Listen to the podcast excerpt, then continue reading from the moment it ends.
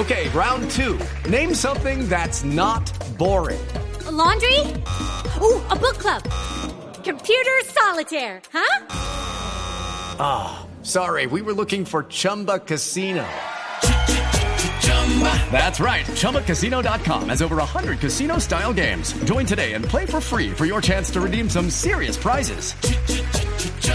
ChumbaCasino.com. No purchase necessary. Full prohibited by law. 18 plus terms and conditions apply. See website for details.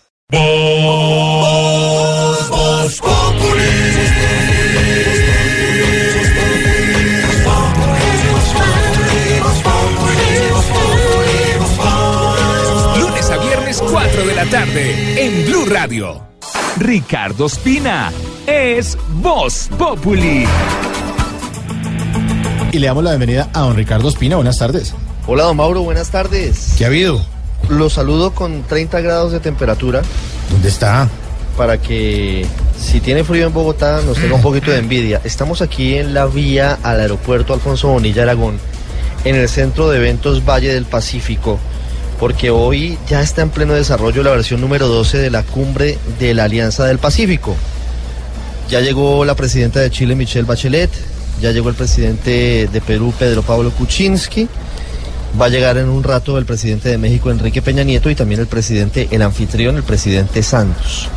Estoy aquí con Diana Ruiz, que ha estado desde muy temprano, nuestra colega de, de Blue Radio en Cali, pendiente del evento Diana, un saludo para todos los oyentes de Voz Populi. Buenas tardes. ¿Y, ¿Y, qué ha pasado hasta ahora aquí en la cumbre? Muchas noticias en esta cumbre, Ricardo. Buenas tardes para usted y para nuestros oyentes. La primera es que ha llegado, como usted dice, la presidenta de Chile, Michelle Bachelet. Ha hecho un anuncio muy corto. Ha dicho que va a entregar la presidencia pro tempore de esta alianza al presidente Juan Manuel Santos. Esto será mañana oficialmente en la cumbre presidencial que se va a realizar aquí en la capital del Valle del Cauca para cerrar esta cumbre número 12 de la Alianza del Pacífico y hay buenas noticias también para los oyentes y para los usuarios de celular, Ricardo. El ministro de las TICs, David Duna, acaba de anunciar que ya se logró un acuerdo con los gobiernos de México, Perú y Chile para que disminuya la tarifa del roaming internacional. ¿Tiene usted colegas, amigos no, pues en esa cuando? Cuando usted va, cuando usted va a México o cuando va a Chile, pues eh, si tiene el roaming activado, le puede costar un ojo de la cara porque es bien costoso. Aquí ahora, ¿qué pasa con la firma de este acuerdo? ¿Se reduce el costo o queda gratis? Lo que va a pasar es que para el 2020 se espera que la llamada de roaming internacional que usted haga a esos países, pues esté a cero pesos, como llamar como hacer una llamada local. Es decir, como si yo estoy en Bogotá y la llamo aquí a Cali. Sí, señor. En Ah, tres años. sí, y señor. empieza la disminución gradual. Eso es una buena noticia. La próxima semana ya se van a reunir las delegaciones de los gobiernos para cuadrar todo el cronograma para empezar a hacer estas rebajas graduales, por supuesto, en coordinación con los operadores de telefonía Noticia celular. importante la que acaba de dar el ministro de Comunicaciones. Bueno, antes se llamaba Comunicaciones, ahora se llama Ministerio TIC sobre este asunto en particular para quienes van a estudiar, para los hombres de negocios, para quienes tienen eh, presencia permanente en los países de la Alianza. ¿no? Que son estos que le estamos contando, Mauro, a los oyentes de Voz Populi. Qué bueno. Colombia, Perú, México y Chile. Con la posibilidad de ampliar ese grupo a otros países como Canadá, Australia, Nueva Zelanda y Singapur, que a partir de ahora van a ser Estados miembros y esto debería beneficiar a la economía del país. En eso andamos hoy aquí en Cali con 30 grados de temperatura. Muy bien, eh, Ricardo. eh, yo me preguntaba cuando veía las noticias de lo de la cumbre del Pacífico, ¿esto va a tocar en algo a Buenaventura? Es que acabamos de salir de un paro. O Pues sea, mire que sí. Tanta reunión, Fíjese tanta que- firma y todo eso. y esta gente allá. Fíjese que, que hay reuniones a esta hora, incluso, y esto es noticia, de la gobernadora del Valle del Cauca, Dilian Francisca Toro, con eh, muy importantes empresarios que están acá, porque no solamente es la reunión de los eh, presidentes o de los cancilleres, sino que aquí paralelamente hay una cumbre empresarial. Está, por ejemplo, el presidente de Mitsubishi Corporation, que obviamente es una de las más importantes multinacionales en materia electrónica y en materia de, de carga. Y la gobernadora está en reuniones con él y con otros eh, importantes empresarios CEO de multinacionales. Y, y la idea es eh, impulsar inversiones en Buenaventura, ¿no? Pues Más allá de cualquier cosa. Sí, ya es una ganancia que la cumbre del Pacífico se lleve a cabo en Cali y no en Cartagena, pues, ¿no? Porque es que eso ha pasado. Ah, sí, sí, sí. ¿No? Ya vamos a estar todos los empresarios importantes de este país. No, ¿y usted? Yo voy a ver si puedo vender un show de Bob Populi. ¿Qué tal este señor? No, ¿y por qué no? Claro, y puede vender biche, arrechón y todas esas bebidas que son tan, tan confía en importantes este en? Pacífico. ¿Dijo arrechón? Biche, arrechón, tumbacatre y otras. ¿A ti te gusta rechón? A mí me gusta el tumbacatre un poquito más. Ay, Ricardo, eh, empecemos hablando. A mí sí me gusta Rechón. Por favor, Norberto, por favor, no me mire así. Ah, perdón. No Nos me mire gusta, así. No me nos mire así. gusta Rechón. No nos gusta, no le gustará a usted solo. Ricardo, a ver, empezamos hablando de noticias del día. Hablemos de la trampa. Hablemos de la trampa. Imagínense la novela que se ha venido conociendo luego de la captura del jefe de la unidad anticorrupción de la Fiscalía de Luis Gustavo Moreno. Un hombre muy joven, un hombre que tenía la fachada de un eh, muy brillante abogado y termina siendo detenido y pedido en extradición por Estados Unidos. Se han conocido una cantidad de historias que usted no se puede imaginar, de todo tipo. Dicen eh, algunos medios de comunicación, por ejemplo, que la esposa de, de Luis Gustavo Moreno fue la que recibió el dinero, los 10 mil dólares que eran una entrega controlada de la DEA en eh, el parqueadero de un centro comercial de un mall en Miami. Y pues como ella tenía que cobrarle comisión al esposo, a Luis Gustavo Moreno, pues entró a una muy reconocida joyería y compró un brazalete y compró unos aretes. Y está la prueba del delito. Con esos dolaritos que estaban marcados, ella compró su brazalete y sus aretes en un almacén de lujo. Pero no solamente eso es lo que se ha conocido. Luis Gustavo Moreno, según dice la fiscalía, traspasó todos los bienes a sus familiares para evitar cualquier tipo de proceso de, de extinción de dominio. La novela por capítulos que se ha conocido en las últimas horas con Cari Hurtado. Aislado en un rincón del búnker de la Fiscalía permanece recluido Luis Gustavo Moreno, quien hasta el pasado martes hizo parte de la cúpula del ente investigador como jefe de la unidad anticorrupción. Ahora, esa misma entidad le acaba de darle un golpe, esta vez a sus bienes. La vicefiscal María Paulina Riveros confirmó que varios de ellos fueron puestos a nombre de sus familiares. muchas oportunidades, los bienes, eh, la titularidad de los bienes es puesta en cabeza de familiares como una forma de evasión de la titularidad, pero la respuesta es sí, ya se iniciaron los correspondientes procesos también eh, sobre los bienes que eventualmente pudieran tener una procedencia. El ente investigador también le abrió la puerta a Moreno para que colabore con ellos y permitan desmantelar la red de corrupción al interior de la entidad. No, no, no, hermano. ¿Qué no, pasó? o sea, qué pena que me le interrumpa aquí, pero no, hermano. hay que- Eso es una persecución política. Estamos en campaña, hermano. Un pobre emprendedor, hermano. ¿Qué? Con ganas de No, salir no, no, adelante. señor. No, no, no, no, de verdad, No, de señor. verdad. Aquí es muy difícil en este país, Señor, por favor, no, señor, no diga eso al aire, que además la gente pensará que usted habla por voz pública y no es así. No es así. ¿Cierto, Mauricio? No, señor, hablemos mejor Eh, de la. hagamos numeral Yesu y emprendedor, No, hermano. sí, ¿eh? es que yo. A- al paso que vamos, Tarcisio parece que era socio de Luis Gustavo Moreno. Pues no digamos socio como tal, no, pero sí teníamos algunos vínculos. No lo dudo, no lo dudo. Hablemos. Sí, emprendedor. Ya soy emprendedor. Hablemos mejor de la tensión, Ricardo. Hay una tensión política muy interesante que se ha desatado por una afirmación que hizo el presidente Santos en la entrevista exclusiva que hoy tuvo con Mañanas Blue. Cuando Néstor Morales, director de, de Mañanas Blue, le preguntó al presidente Santos por el trino, por el mensaje en Twitter que había publicado su ex ministro de Defensa, ¿Cómo no? su ex embajador en Estados Unidos Sí, y uno de sus hombres de confianza, vía Biggies. que de alguna forma puso en duda la entrega total de armas de las FARC que terminó el pasado martes en eh, Mesetas, en el departamento del Meta, pues el presidente Santos se fue con algo muy duro, una carga de profundidad muy fuerte y que yo creo que ya puede sepultar cualquier tipo de aspiración presidencial, por lo menos desde el apoyo del gobierno del doctor Juan Carlos Pinzón, porque el presidente Santos básicamente lo que dijo hoy es que la contienda política saca lo peor de las personas. de esa forma respondió. saca lo peor de las personas. Exactamente. Pues esto ha generado todo un eh, terremoto en el partido de la U que es el partido terremoto, del presidente, bueno, era el partido del expresidente. Uribe, luego fue el partido del presidente Santos y ahora es el partido de Juan Carlos Pinzón. Habló el presidente del Senado, lamentó que haya surgido este distanciamiento y también hizo un llamado al diálogo para limar asperezas. ¿Por qué? Pues porque es que adentro de la U hay dos fuerzas hoy. Bueno, la U y con el respeto y cariño está en proceso de disolución. Ese partido seguramente se va a acabar.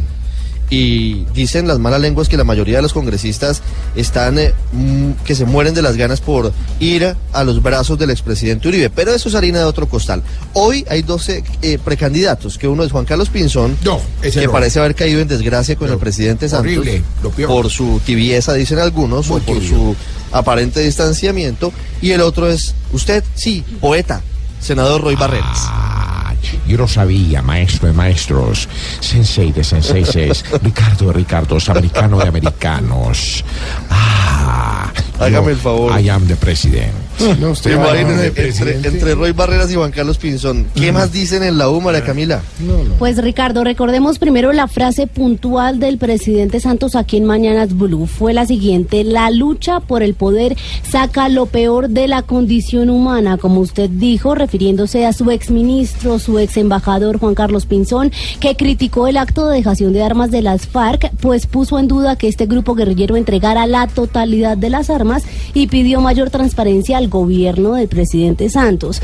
Pues el presidente del Senado, Mauricio Liscano, miembro de la U, manifestó escuchar con sorpresa esta forma como el presidente de la República respondió a los trinos de Juan Carlos Pinzón y propuso un encuentro entre estos dos líderes de la U para evitar una mayor división de la colectividad de cara pues a las elecciones del 2018. De cara a las elecciones del 2018, eso es, por supuesto. Escuchemos al senador Liscano.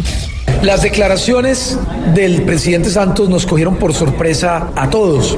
La percepción que todos tenemos es que ellos siempre han sido amigos, trabajaron juntos, Pinzón como viceministro, como ministro, como embajador del presidente Santos, los une una larga amistad y yo espero que prontamente se puedan sentar para limar esas asperezas. Pues lo cierto es que el partido de la U está cada vez más dividido y la arremetida del ex embajador Juan Carlos Pinzón al proceso de paz le cierra la puerta para recibir apoyo de esta colectividad en su intención de lanzarse a la presidencia. Ya ven ustedes, intención de lanzarse a la presidencia, aquí en Voz Populi. Ya regresamos. Este George es buenísimo. Es buenísimo.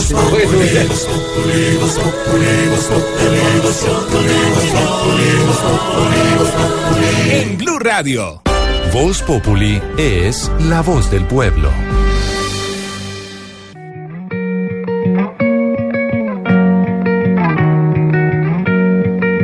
Yo conozco su cara y conozco su alma, que no hay gente más buena que yo haya visto en otro lugar. Es mi pueblo, es mi herencia, que me dio mi bandera, que se alegra la vida cuando un domingo sale a pasear. No se queda en su cama, se le notan las ganas, y aunque no ha amanecido muy tempranito, sale a entrenar. Es un noble guerrero, un halcón montañero que sube ligero y en las montañas suele reinar. Se los digo yo,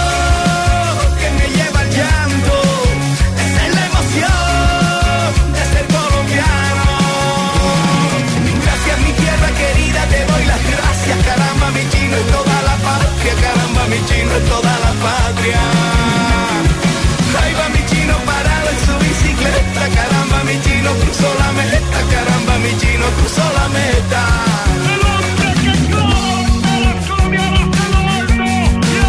Yo conozco esa cara y conozco su alma, que no hay gente más buena que yo haya visto en otro lugar. En mi pueblo es mi herencia, que me dio mi bandera, que se alegra la vida cuando un domingo sale a pasear. Se lo digo yo, que me lleva el llanto, esa es la emoción de ser colombiano. Gracias mi tierra querida, te doy las gracias, caramba mi chino toda la patria, Un buen momento, un buen momento. es este. Bueno, yo sí tengo aquí que hacer varias preguntas. He escuchado toda la música del mundo y yo que hoy estoy acá en Hawái, en, en Honolulu más exactamente, quiero decirte, Ay, he escuchado, Honolulu.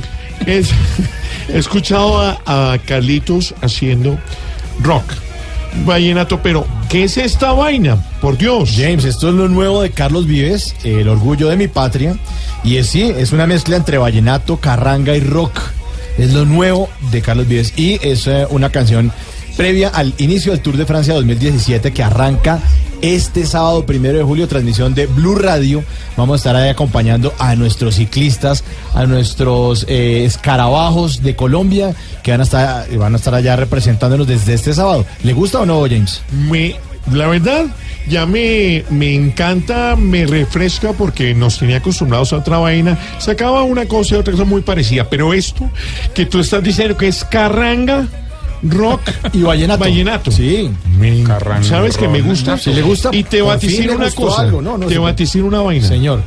Imagínate Nairo coronándose con la camiseta amarilla de los Camp Élysées y esta vaina sonando a millón. Pues esta va a ser la banda sonora del Tour de Francia, por lo menos aquí en Colombia. Y suena hoy aquí en Voz Populi. Y esa no es la misma base. de guerrero, un halcón montañero sube ligero y en las montañas suele reinar.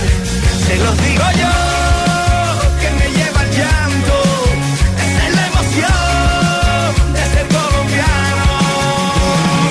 Gracias mi tierra querida, te doy las gracias, caramba mi chino y toda la patria, caramba mi chino y toda la patria. Chino cruzó la meta, caramba mi chino cruzó la meta.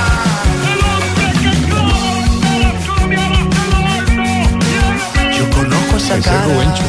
Este es nuestro La Rubencho. narración de Rubencho. Cuando, cuando Lucho Herrera gana la Vuelta a España en el 87, es- 87, es, Rubencho eh, el que narra. Y ahí Carlos Vives hace uso de eso. Y además saluda a todos los ciclistas, desde el Zipa Forero hasta Fernando Gaviria. Y Nairo Quintana, obviamente, patrocinio, Flores. Lucho, Fabio Parra, eh, Rigoberto Urán, Mariana Pajón, eh, Santiago Botero. O sea que la canción tuvo patrocinio. Y hay, hay que aportar también, Mauricio, que la canción realmente es un bambuco. O sea, el aire, Ah, bueno, el- el, el- el aire la base, principal, la base. principal, la base de la Sí. canción es un bambuco. Simplemente que, eh, por ejemplo, decir algo, el triple del bambuco está reemplazado con, con batería. Pero el aire es un bambuco. Oigamos este pedazo donde menciona exactamente a todos los ciclistas.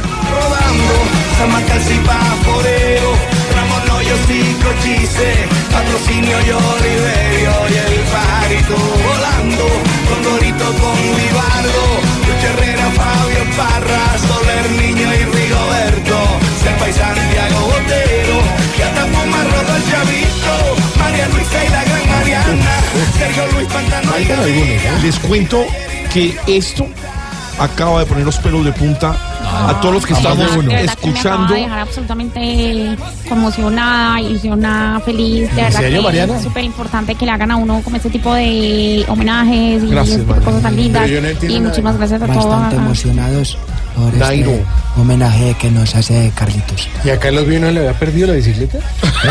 Ahí le apareció, le apareció Gracias. Carlitos. Para el orgullo de mi patria de Carlos Vives.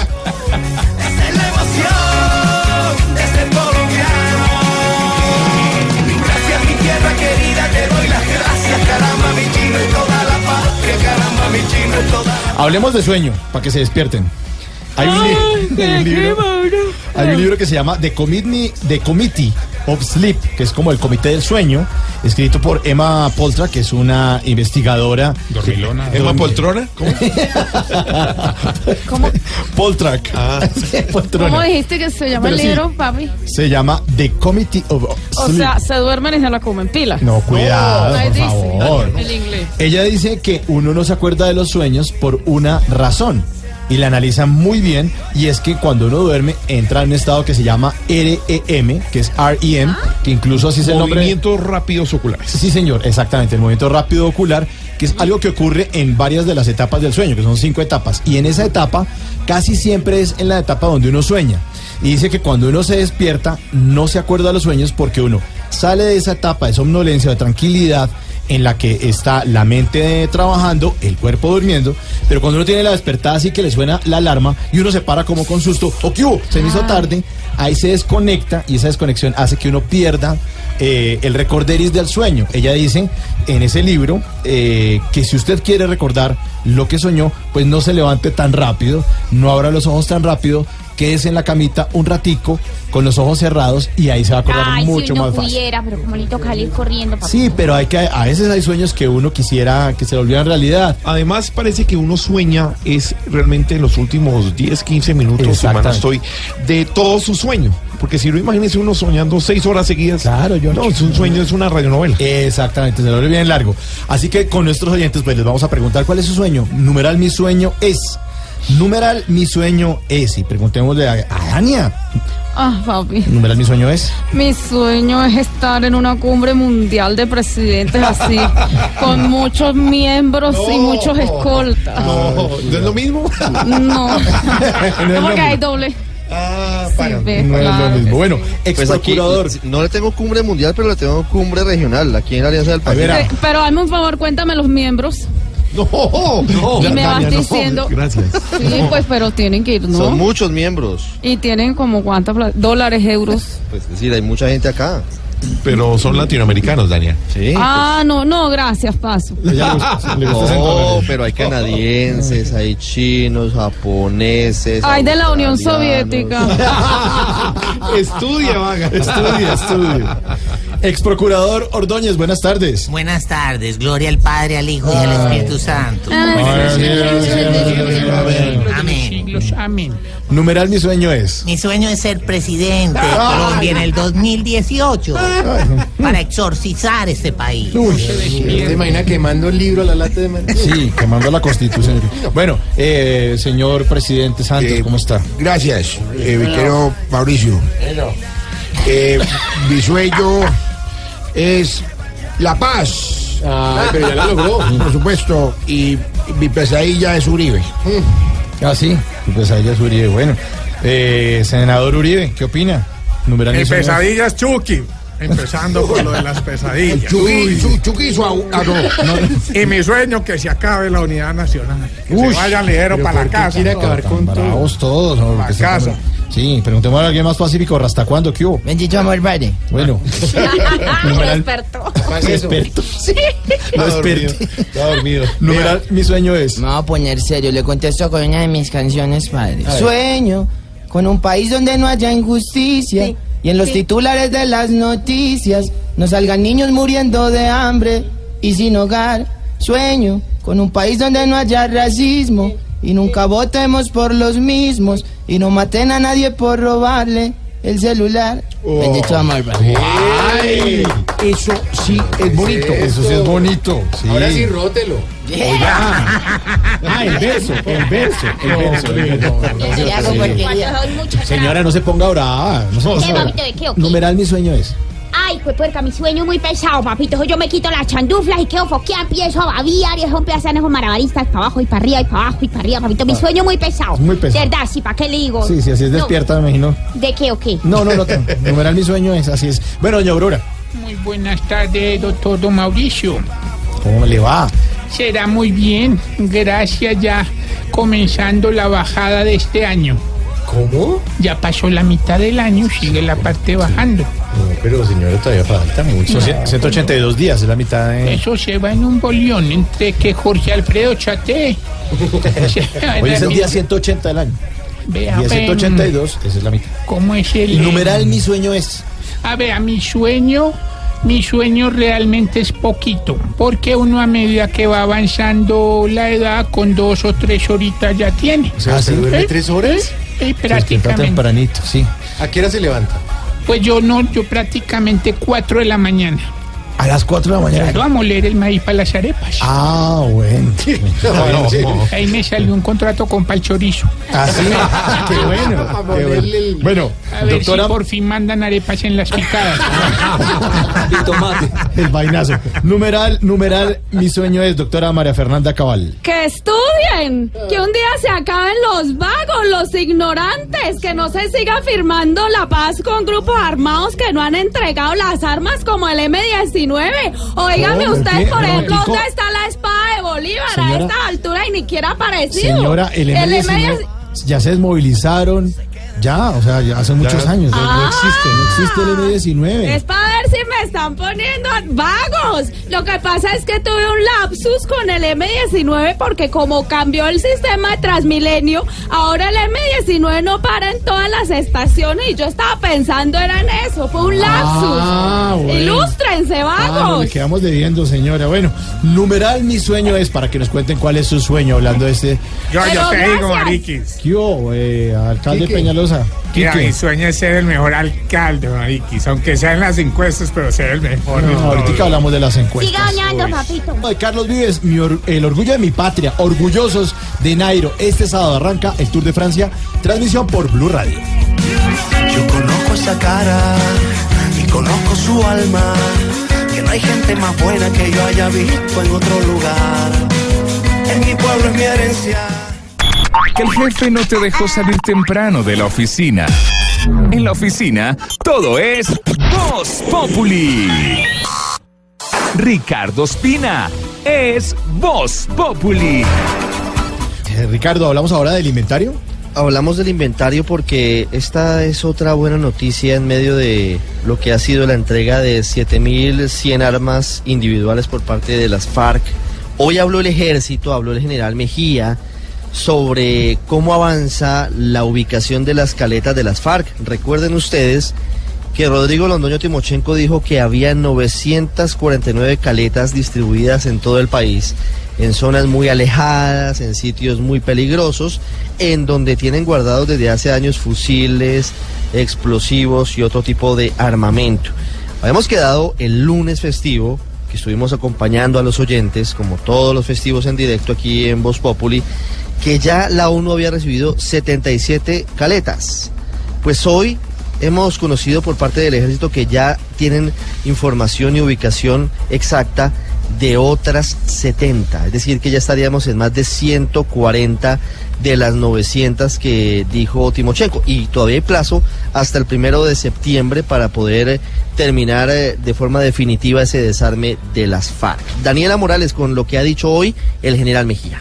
Ha sido el comandante del Ejército Nacional, el general Alberto Mejía, quien ha revelado que ya tienen un paquete de 70 caletas más en sus manos para llegar hasta ellas y destruir, recordemos, pues todas las armas y explosivos que allí se encuentren. Ha dicho además que se sigue avanzando en la tarea de recopilación de coordenadas para llegar hasta las zonas que son de difícil acceso, de donde se necesitan además pues transportes fluviales y también terrestres especiales. Solamente ayer se recibió otro paquete parecido a ese tamaño anterior. Estas operaciones las estamos realizando con una planificación acelerada. Es decir, que tenemos julio y agosto para realmente producir los mayores resultados. El general dice que confía que al primero de septiembre se puede entregar una buena noticia al país para sellar el proceso de paz.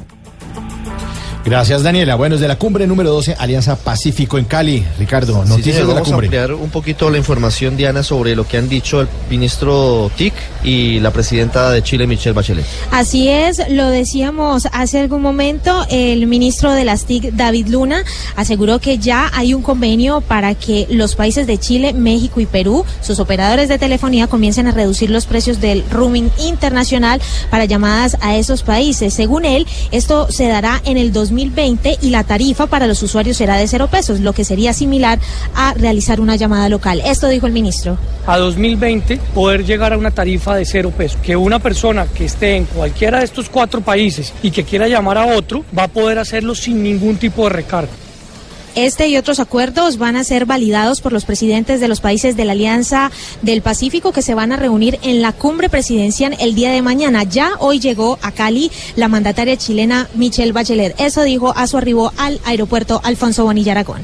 Y yo como presidente de Chile voy a entregar la presidencia pro tempore al presidente Juan Manuel Santos y vamos también a constatar los avances, los logros y también las tareas que quedan por delante. Bueno, muchas gracias a la información de Cali. Y seguimos con noticias. Hablemos de la resurrección. La de- resurrección. de salud. Sí, señor, tiene que ver con el famoso proyecto de ley que pretende que sea obligatorio el trabajo de tamizaje neonatal para todos los recién nacidos en Colombia. Esto sin duda es un proyecto muy importante porque lo que busca es que desde el nacimiento se tenga un estudio genético de cuáles pueden ser las enfermedades potenciales de los niños. Es decir, si usted piensa a mediano o a largo plazo, como deberían pensar nuestros dirigentes, ¿no es verdad? Esto le ahorraría billones de Claro. pesos al sistema de salud, porque Claro. usted ya sabría, usted ya sabría desde, desde recién nacido ¿Qué cuáles sufre? pueden ser las enfermedades que va a padecer. Pero como aquí pensamos es en el corto plazo, pensamos en la carreterita, pensamos es en el institutico y pensamos solamente en el momento, pues eh, todo parece indicar o que el gobierno va a objetar la ley o que van a apelar a una falla de procedimiento, es decir, que hay diferentes textos en Senado y Cámara para hundir esa ley. La buena noticia es que a pesar de que el gobierno quiere hundir esa ley, la pueden resucitar. El 20 de julio van a presentar de nuevo el proyecto. Ana Karina, ¿quién lo va a presentar? Sí, Ricardo, buenas tardes, oyentes. El expresidente de la Comisión Séptima del el senador Antonio Correa de la Opción Ciudadana y quien fue además coordinador ponente de la ley de tamizaje neonatal, la cual se hundió pues eh, por vicios de trámite, como se lo explicaba, anunció que se presentará nuevamente el proyecto este 20 de julio. Según el senador, ante los hallazgos realizados por el equipo jurídico del Ministerio de Salud, según los cuales no coinciden los textos conciliados en Cámara y Senado, pues ya tiene programada la presentación del mismo en la próxima legislatura tal y como se aprobó en Senado. El senador Correa lamentó que por vicios de trámite este proyecto que busca favorecer a miles de niños del país no se convierta en una realidad. El nuevo proyecto que será radicado contiene entre otras cosas la prohibición para que laboratorios de garaje, como así los llama el senador, sean los que realicen estas pruebas a los recién nacidos para detectar enfermedades que generan discapacidad o otro tipo de enfermedades huérfanas. El senador eh, se mostró confiado en que la aprobación sea expedita en la próxima legislatura debido a que pues este proyecto es de suma importancia para el país y tiene el apoyo de todas las bancadas. Muchas gracias, Ana Karina. Hablemos ahora de la fecha, Ricardo. Hablemos de la fecha. Este jueves, una de las herramientas tecnológicas más vendidas y más revolucionarias del mundo cumple 10 años. ¿Saben a cuál me refiero? Claro. No. Estoy hablando del iPhone, del que usted tiene en su mano a esta hora. Claro, brother, yo sí No, sabía. no, yo tenía otra cosa en la mano, pero bueno. Qué horror. No, señor, no. ¿Y usted lo tenía en la mano ahí delante de todo? Ah, que con Dani al lado, hermano, no es No, que puede estar preparado, hermano. Ricardo, Ricardo, no le haga el juego a ese señor. Bueno, hoy está cumpliendo 10 años el iPhone. Claro que sí, brother. 10 El, años. el smartphone que ha cambiado la forma de comunicarse. ¿Sabe cuántos se han vendido? ¿Cuántos, brother? Solo mil millones. ¿Apenas? Imagínese. No puede ser. Eso es, imagínese, cuánto, mil millones de iPhones se han vendido en estos 10 años. Rubén Ocampo con esta fecha tecnológica importante.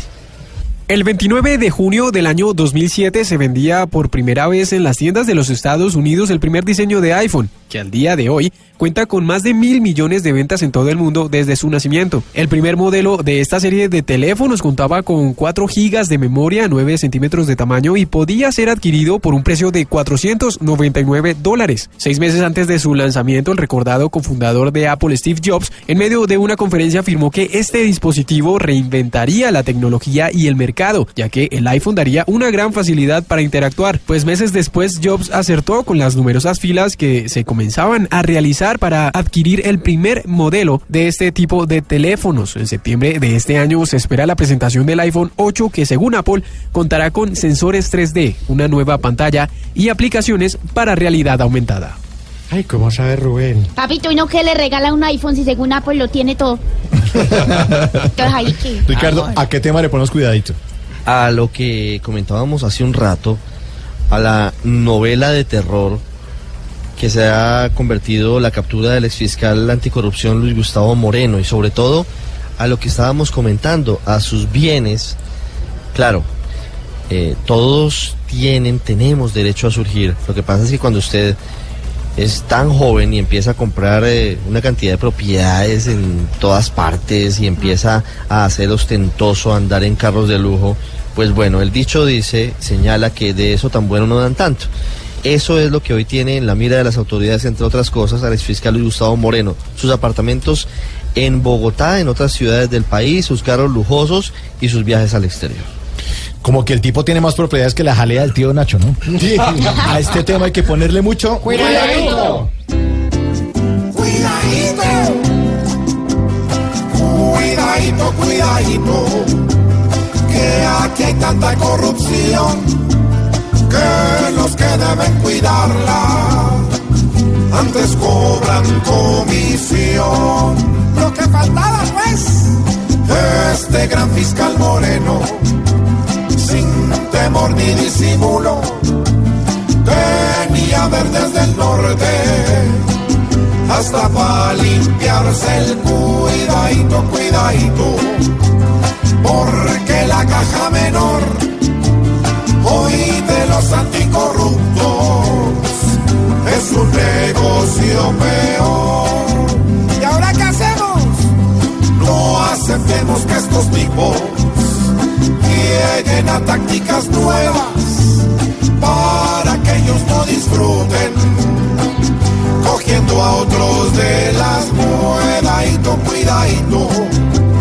No es justo que la nación los que arañen por debajo tengan verdes y mansión. Que paguen cana.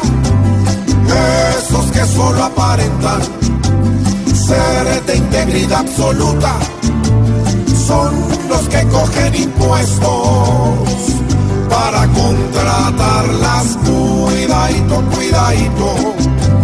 No permitan, por favor, que que se visten lindo piensen que el mayor valor no es el de las personas, sino el contrato hermano, de nada que algún día digan una palabrita para ponerle picante a eso. Picante ni que nada. Absoluta y lo riman con No, no, no, ya, ya. No podemos decir las porquerías de palabras que usted dice. Momento para nuestra aplaudida, aclamada y pedaleada sección de. ¿Pedaleada por qué? Porque el sábado empieza el Tour de Francia. Ah, Pero ah, el pensé que orgullo- era día sin el orgullo de mi patria, Carlos Vives, estrenando canción, señor. Para nuestra aplaudida, aclamada y pedaleada sección de. ¡Qué belleza! ¡Qué belleza, Ricardo! Pues uniendo dos eh, asuntos, uno, si usted mira la encuesta Gallup bimestral, se da cuenta que una de las principales preocupaciones de los colombianos hoy, afirmando que hay un muy mal manejo, es el del sistema de salud. Y un caso particular, como miles diariamente en Colombia, se presenta a esta hora en Montería. Una mujer se tuvo que encadenar junto a su hijo, escuche esta historia tan dolorosa, en la sede de Comeva. La mamá está Pero reclamando atención para el niño que padece una enfermedad huérfana que no le permite caminar, le causa problemas para consumir alimentos. Hay un fallo de tutela y hay una orden de cumplimiento con desacato y a pesar de todo, el gerente de la EPS nada que cumple. Y así se nos va la vida y así se muere la gente. Indignante que la justicia en el país no tenga mayores dientes para castigar a quienes se hacen los locos con un derecho fundamental como es la salud. Como es la historia de Montería, Oscar Sánchez. Jesús Elías Martínez tiene siete años, pero le es imposible caminar. Tiene serias dificultades en su aparato digestivo y además convulsiona varias veces al día, producto de una de las llamadas enfermedades huérfanas. Desde hace más de un mes, Comeva debería haberle mm, proporcionado un botón gástrico para su atención, pero esto ha sido imposible a pesar de que media una acción de tutela y hasta un desacato. Everildis Martínez es la mamá de Jesús Elías. El botón es necesario porque el niño está con sonda gástrica y él no puede durar más de un mes con esa sonda, ya lleva cuatro meses. Y se requiere el- urgente el cambio del botón. Por eso desde hace más de tres horas ella está encadenada junto a su hijo frente a las instalaciones de Comeva en Montería. A esta hora la personería comienza a mediar en el caso. Muchas gracias a Oscar Sánchez por la información y a Ricardo Espina. Llega Juanito Preguntón a voz Populi. Juanito preguntaba con deseos de saber las cosas que en Colombia no podía comprender. Juanito tiene dudas que queremos aclarar y una buena respuesta de seguro va a encontrar. Juanito, voy a preguntarle los siguientes dos puntos. Claro que sí. Hágale chucho. Está como malito mi tío. Sí, estoy un poco agripado. Con los dardos lanzados por Santos y Pinzón, se muestra que no existe lealtad, solo traición.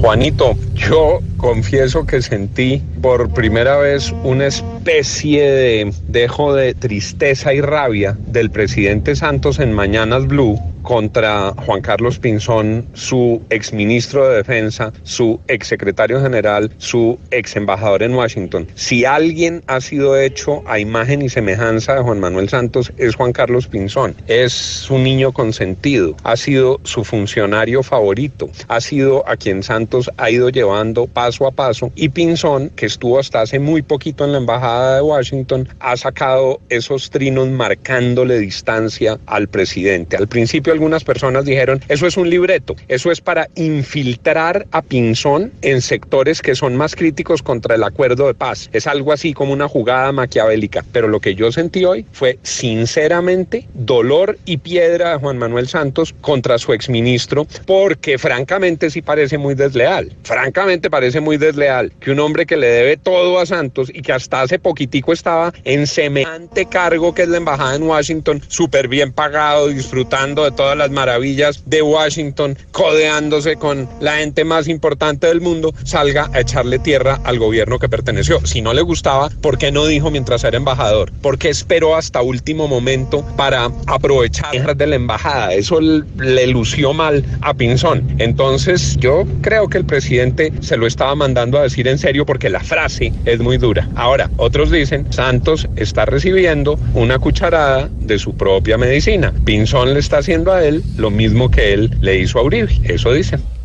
Ay, una locura. ¿Sabe lo que están diciendo, Juanito, de lo que dice Juan Lozano? Están diciendo No. que Juan Carlos Pinzón vendría siendo el Juan Manuel Santos de Juan Manuel Santos. Es lo que dicen los trinos de la oposición. Ahí. Ah, Una cucharada de su propia medicina. Juanito, muchas gracias por venir a preguntar. Mañana a esta hora te volvemos a esperar. Sí.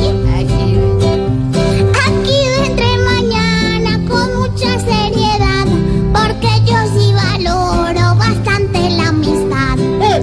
Pobre Juanito preguntó siempre buscando explicación. Solo Blue Radio le hará contestación. Seguimos en Voz Populi. Cuando regresemos, haremos contacto con Cuba y Barbarito. Y también entre el Quintero en Voz Populi. No le ¡No! ¡Vamos a comerciales! Ya regresamos. Vo- vo- vo- vo- Voz Populi.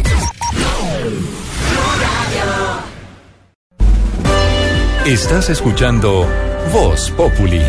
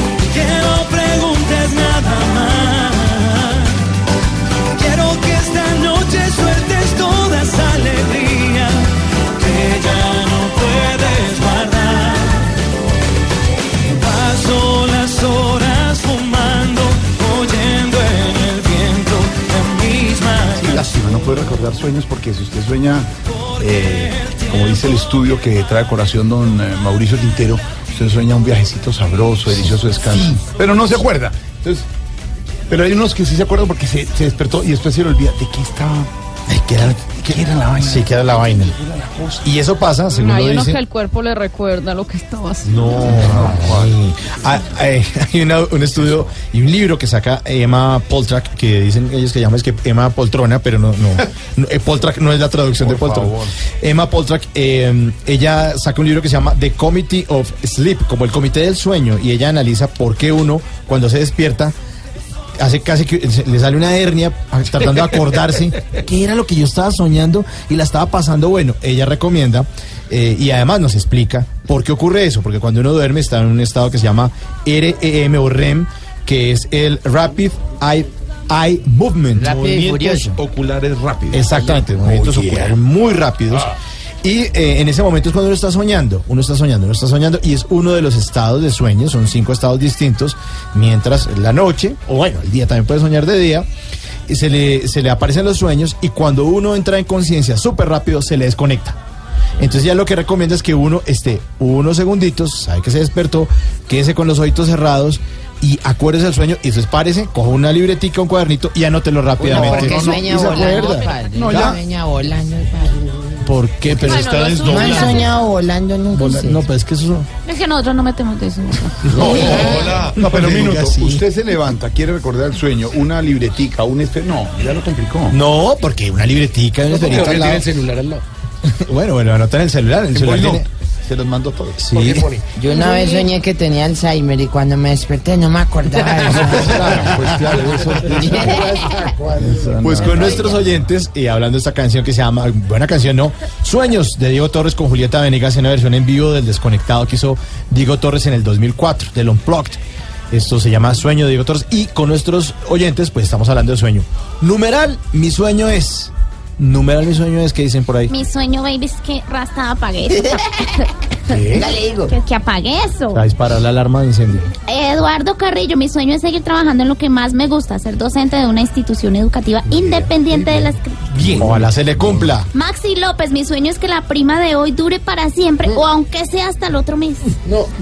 José Salvador, mi sueño es estar una tarde en la cabina de Voz Populi y ganarme Ah. el premio de No, no, Tarcisio. si ¿Cómo se llama? ¿Cómo se llama? José Salvador. ¿Dónde vive José Salvador? ¿Sabes alguna historia José de Salvador, escríbeme por favor y. José Salvador, escríbale a Lulú y vamos a hacer efectiva esa invitación. Va a venir a la cabina. No, qué pena con ese man, hermano. ¿Qué le pasa? Viene a nuestro Este lunes festivo viene el Club de Fans de- Claro, de, Voz bueno. Populi. Exacto, y viene, a la- y viene al auditorio de Sí, sí, que traiga silla entonces. Oiga, sí, No, ¿cómo? a ver, hay dos rimas aquí. No, ¿qué le pasa? No, No, engañe, no a la gente, hombre. engaña a la gente. Mateo Garro, mi sueño es que mis jefes dejen de ser tan canzones y me dejen escuchar Oiga, Jorge, tranquilo Voz oiga. Jorge. Ah, ¿no, le- no le dan escuchar tranquilo? ¿Por qué? No, pero son otros jefes canzones, no eres tú. tranquilo. Ah, gracias. Wilson. ¿Qué noticias hasta ahora, don Wilson Vaquero? ¿Cómo le va? Ay, ay, ay, ay, ay, ay, lo digo yo. Don Wilson Vaquero, noticias hasta ahora, la colaboración, don Wilson. La colaboración, Jorge, muchas gracias. Eh, la que haría el ex gobernador de Córdoba, Alejandro Leons, con autoridades para conseguir beneficios, esto en medio de los procesos que tiene en Colombia. Recordemos que son 20 los delitos que se le imputan. Leons, quien hoy está fuera del país, Estados Unidos le hace, deberá entregar detalles de la corrupción en el departamento de Córdoba y reparar al Estado. Eso es lo que se espera porque de esta investigación que lo cobija él se han desprendido muchas otras, entre ellas la que tiene hoy detenido precisamente a quien fuera el jefe anticorrupción de la Fiscalía, Luz Karemi Hurtado. Tras el escándalo que tiene el director anticorrupción Luis Gustavo Moreno en la cárcel, el exgobernador Alejandro Leons pasó de investigado a testigo. Ha hecho un ofrecimiento a la fiscalía, según explicó la vicefiscal María Paulina Rivero. El gobernador ha ofrecido un eh, proceso de colaboración con la justicia. Estamos analizando bajo dos presupuestos básicos. Primero, que se trate de una colaboración que involucre todo el fenómeno de corrupción en el departamento de Córdoba y segundo, que se garantice una reparación integral eh, de bienes. Es que de forma paralela, León se acercó a la justicia de los Estados Unidos para iniciar allí un proceso de colaboración a través de la ley de prácticas corruptas en el exterior. Luz Karimi, gracias por la información. La acusación, don Wilson. La hizo hoy la Fiscalía Jorge contra los hermanos Francisco y Catalina Uribe Noguera, que no estuvieron, por cierto, en la audiencia. Esto por favorecer y alterar pruebas en el crimen de la niña Juliana Zamboni, que tanto estremeció al país el 4 de diciembre del año pasado. Para el ente acusador, es decir, la Fiscalía, los hermanos eran conscientes de que sus actos iban en contravía de la ley. Catalina Vargas ha estado muy pendiente del tema de la audiencia que se adelanta en los juzgados de Palo Quemado. Buenas tardes. Wilson, muy buenas tardes. Pues la Fiscalía acaba de acusar formalmente a los hermanos Francisco y Catalina Uribe Noguera por los delitos de favorecimiento y ocultamiento, alteración o destrucción de elemento material probatorio, con lo que quedaría en firme el proceso penal contra los hermanos. Ante el juzgado 46 penal, la Fiscalía señaló a Francisco y a Catalina como coautores de estos delitos a través de 140 evidencias físicas entre testimonios, documentos, material fílmico e información contenida en los tres celulares incautados. Y además de 294 actos de investigación. El que para evitar que se use como medio cognoscitivo durante la investigación o como medio de prueba en el juicio, oculte, altere o destruya elemento material probatorio de los mencionados en el Código de Procedimiento Penal, incurrirá en prisión de 4 a 12 años y multa de 200 a 5 mil salarios mínimos legales mensuales vigentes. La Fiscalía calificó la conducta de los hermanos como reprochable, ya que aseguró que ellos eran conscientes de que sus actos iban en contravía a la ley. También afirmó que tanto Francisco como Catalina sabían que estas conductas eran prohibidas y configuraban actos para entorpecer la acción de las autoridades judiciales. Wilson, también le cuento que los hermanos se reservaron el derecho a asistir a esta audiencia y en su representación solo estuvo su abogado defensor, quien también se negó a dar declaraciones sobre la petición de nulidad del proceso que fue negada por la juez. Efectivamente, fue negada. Los hermanos no estuvieron entonces. Jorge son los hermanos, recordemos, del arquitecto Rafael Uribe Noguera, condenado por ese crimen de Juliana Zamboni. La preocupación del momento, don Wilson. La ha expresado las Naciones Unidas a través de la Oficina del Alto Comisionado para los Derechos Humanos en Colombia. Esto a propósito de la ley de amnistía, que a juicio de ese organismo y concretamente de Todd Howland, está mal hecha porque crea confusión en los jueces eh, que muchas veces no saben si deben decretar amnistía o enviar a los miembros de las FARC presos en cárceles del país a la JEP, es decir, a la Jurisdicción Especial de Paz. ¿Cómo es la historia, Jorge Herrera? Wilson, muy buenas tardes. El alto comisionado de la Oficina para los Derechos Humanos, Todd Howland, dijo este jueves que es inaceptable que guerrilleros que tienen cargos por rebelión todavía estén en las cárceles, que la ley de amnistía fue mal elaborada por el Gobierno Nacional y el Congreso de la República, además que también crea mucha confusión, como usted lo dijo, Wilson, en los jueces de control. Este proceso de paz muchas veces está complicando, enredando en la zona de adicionar una cosa u otra cosa. Un ejemplo es la ley de amnistía. Yo escribí hace mucho tiempo que la ley de amnistía fue mal hecho por el Congreso y el gobierno, porque la ley de amnistía debe ser muy enfocado solamente en los guerrilleros que tenían casos de rebelión. Entonces este es el estándar internacional y se debe salir así ya. Sobre las personas eh, que se van a someter a la Justicia Especial para la Paz, Todd Howland dijo que el Estado debe tener otra ley que indique en qué condiciones van a salir, cómo van a ser las acciones de valor social, de reconocimiento, de verdad, de justicia, reparación y no repetición por parte de estas personas que se sometan a la Justicia Especial para la Paz, Wilson. Ahí está, la Justicia Especial para Wilson. Ojo a esto. Eso de la justicia, eso de la dejación de armas, los guerrilleros además, que hoy dicen que no están ya en armas, siguen siendo noticia y sigue siendo el debate de la Semana de las Armas. Tema para Entre el Quintero en Voz Populi. Métase entre el Quintero en Voz Populi.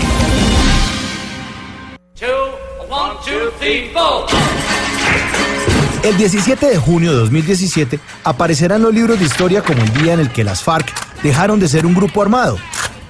Porque FARC significa Fuerzas Armadas Revolucionarias de Colombia, así de simple. Mucha gente dice que nos arrodillamos ante esos delincuentes, que les entregamos el país a la FARC. Pero, ¿ustedes alguna vez han visto un noticiero en el que salen imágenes de gente que es atracada y del susto entregan todo para que no los maten? Frente a un arma, pues no va a decirle al ladrón que se entregue a la justicia, que entreguen a los menores, que paguen cárcel, que pidan perdón y reparen a las víctimas. No, señor. Uno por puro instinto de supervivencia deja que le quiten lo que quieran para que no lo maten. Porque cuando alguien está armado, como estaban las FARC, las cosas son muy distintas. Y eso nos quitamos de encima con la dejación de armas. Porque por nuestra topografía de selvas espesas y por el narcotráfico, en 52 años ni el ejército pudo con la guerrilla, ni la guerrilla con el ejército. Y esta negociación seguramente fue una completa chambonada. Seguro que esos miserables tienen caletas llenas de plata. Obviamente no amanecimos de un día para otro todo el país en paz. Todavía quedan muchos grupos a los que tienen que neutralizar. Y seguramente el gobierno le va a mamar gallo a las FARC, como nos han mamado gallo a nosotros desde hace 150 años. Pero lo que sí me alegra de todo este relajo es que no estén asesinando más colombianos. Yo no he sido víctima de conflicto armado. No me han matado familiares, no me han desplazado, no me han robado vacas. no me has vacunado, no tengo fincas, no tengo dónde caerme muerto, pero no por eso me van a importar a mí un carajo los muertos. Siempre me ha dolido ver a esas madres de estratos bajos llorando encima de los ataúdes de sus hijos, con las banderas de Colombia que los cubren. Esos soldados que han dado la vida porque yo pueda estar aquí tranquilo en la ciudad chupando helado. Me duele ver personas sin media pierna por culpa de las minas. Me angustia a los secuestrados. Me da rabia que esos traquetos salvajes con boina manden comunicados desde las montañas de mi Colombia. Por eso celebro que no estén armados. A las FARC les quitamos la A de armadas, porque 52 años fueron suficientes para enseñarnos a todos los colombianos que la letra con sangre no entra.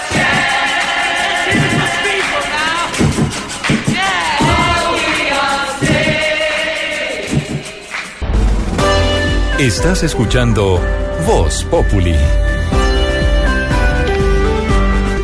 Representante del Centro Democrático, la doctora María Fernanda Cabal, es sin duda la protagonista de las redes en las últimas horas. La doctora María Fernanda Cabal hizo el comentario que ustedes ya saben y han escuchado y han visto sobre la Unión Soviética, como si la Unión Soviética, que dejó de ser Unión Soviética hace 25 años, 1991. estuviera todavía en Naciones Unidas. ¿Sabían creó, ya. ustedes que la República Federal de Alemania le ganó a México en la Copa No. Confederaciones en la Unión Soviética? No, no. Estudien, vagos, No, apuesto no. que no sabían eso. No, es República Federal. Claro, la Les República. tengo una noticia. La doctora María Fernanda Cabal estará dentro de ocho días aquí en Voz Populi. ¿Cómo? Sí. La real. invitada, La real. O sea, ¿va a ser Radio Novela? Nos va a decir, estudien vagos, ilustren. Ilústrese. Pero hoy es la protagonista del chiste del día en Voz Populi.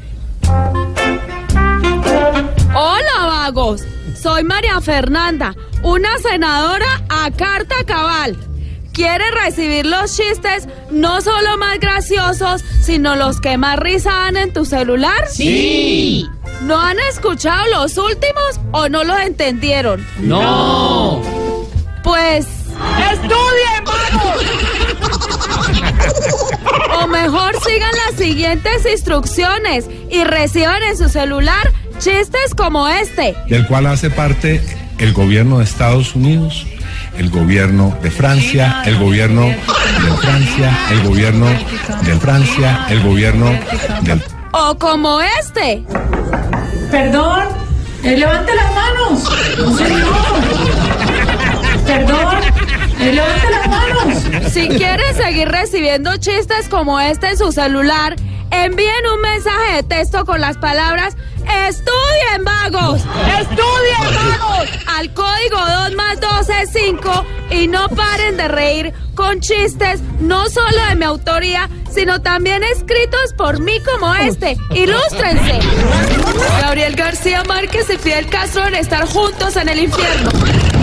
No lo piensen dos veces, vagos.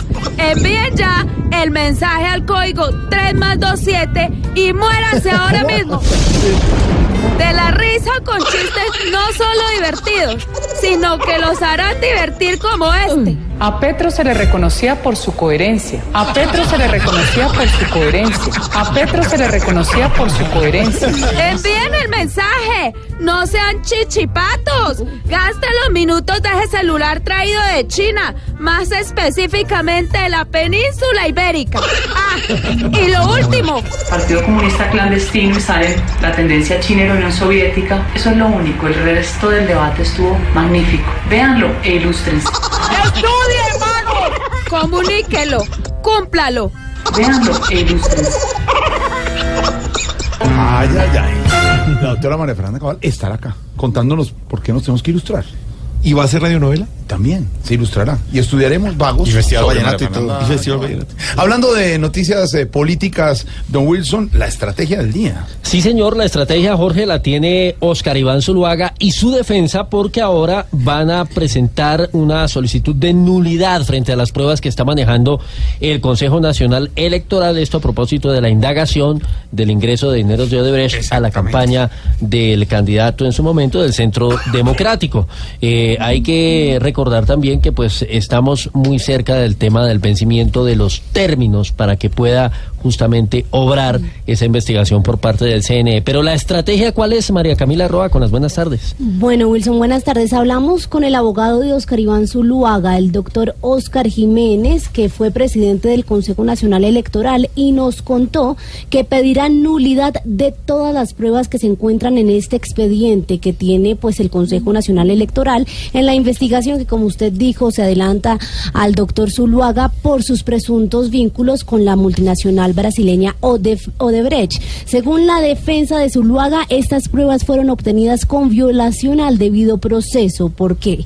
Porque Zuluaga no estuvo presente en la fiscalía. Recordemos que la fiscalía es quien pasa al Consejo Nacional Electoral estas pruebas cuando interrogaron a los testigos y cuando se hizo pues la apertura de investigación. Entonces dice la defensa de Zuluaga, hay una violación al debido proceso porque Zuluaga no estuvo ahí para contrainterrogar a los testigos. Y esta es la pues la petición, la estrategia que presenta la defensa de Oscar Iván Zuluaga para que se anule la investigación, se anulen todas las pruebas que tiene el expediente. Esto de la campaña con miras a la presidencia 2018 hasta ahora comienza. Lo que falta, señor. Hágame el Lo favor. que falta. Posibilidades de que los términos para la respuesta del CNE coincidan con el vencimiento de los términos para poder investigar. Eh, ¿10 a 1? ¿8 a 2? Ah, pues, a ver. ¿15 a 20? se abren las apuestas. Cuando regresemos, el encuentro de Donald Trump y el presidente mexicano Iván Barito desde Cuba.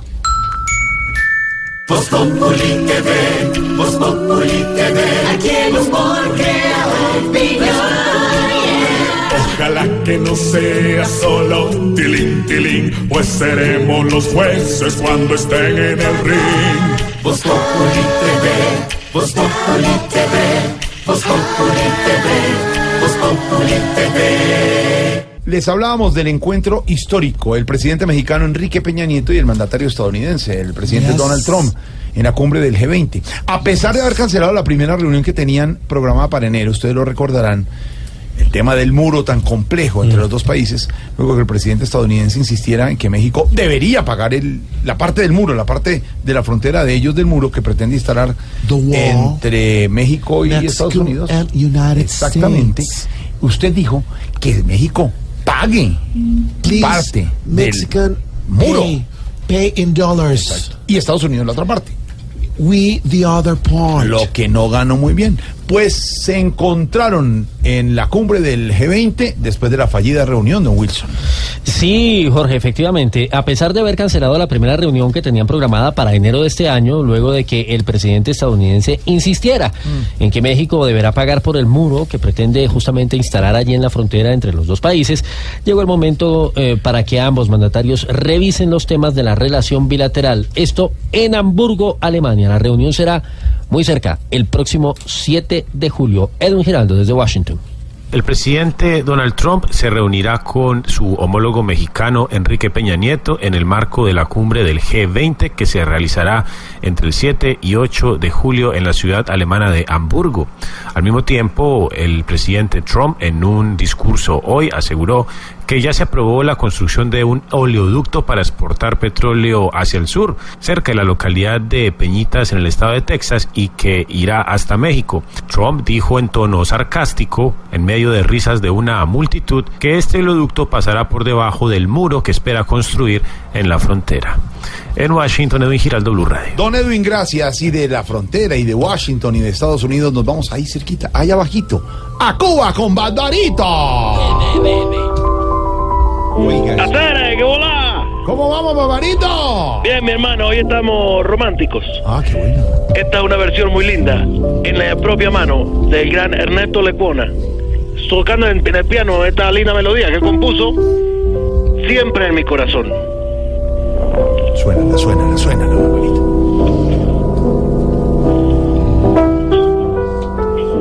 Lindo piano. ¿Lecuona?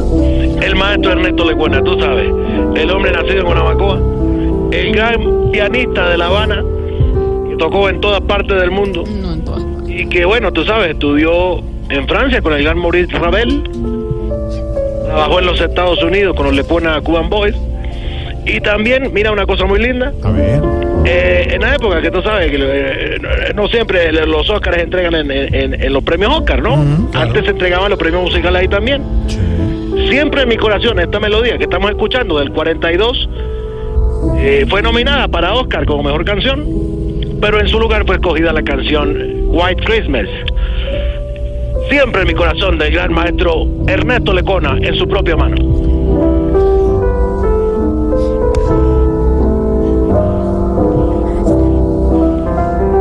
La canción es por el hashtag. Su vida, fue, bueno, su vida fue bastante buena porque, digámoslo, fue un gran compositor. Javier Cugat lo presentó en Estados Unidos, casi todas sus composiciones las tocó allá. Pero no pudo morir en la isla, tú sabes. Ru- tu- lo- Los restos de él descansan en el cementerio de Cave of Haven, en Hartford, en Nueva York. Y ahí está esa tumba linda, con ese sagrado rostro que está ahí de, de Jesús. Y la paz lápida que dice el maestro Ernesto Lecuona. Qué bueno. Qué lindo es recordarlo siempre al gran compositor que ha sonado por todo el mundo. Decía Aurorita que esta canción es para qué. Por el hashtag. Oye, ¿tú te acuerdas la letra, muchacha? Estás en mi corazón y en mi amarga soledad. Buenísimo. El recuerdo de ese amor que fue mí.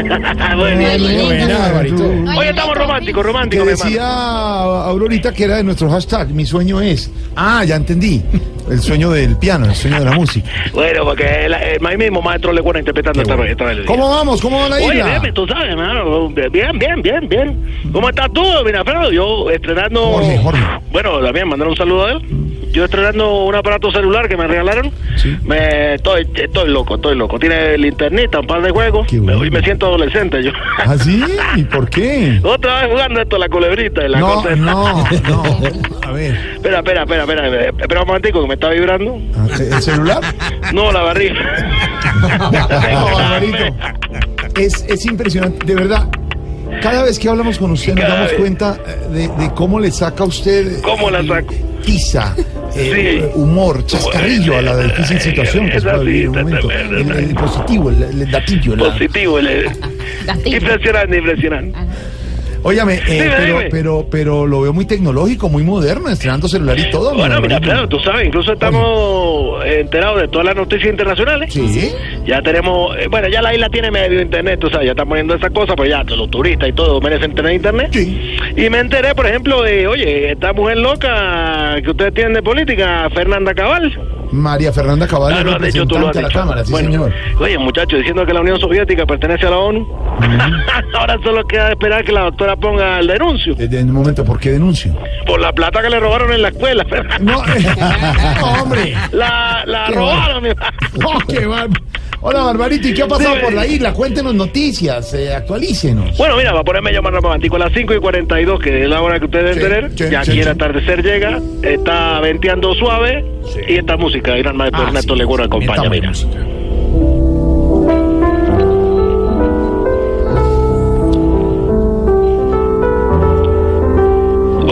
Tantas canciones por recordar del maestro Lecuona, pero tantas, tantas, tantas. ¿Tú te acuerdas? La comparsa, Ah, eh, el maizal, malagueña. Muy buen, malagueña. Ah, Bueno, cosa divina. Acá estamos oyendo. claro. Un gran homenaje al maestro Lecuona que está en el cielo.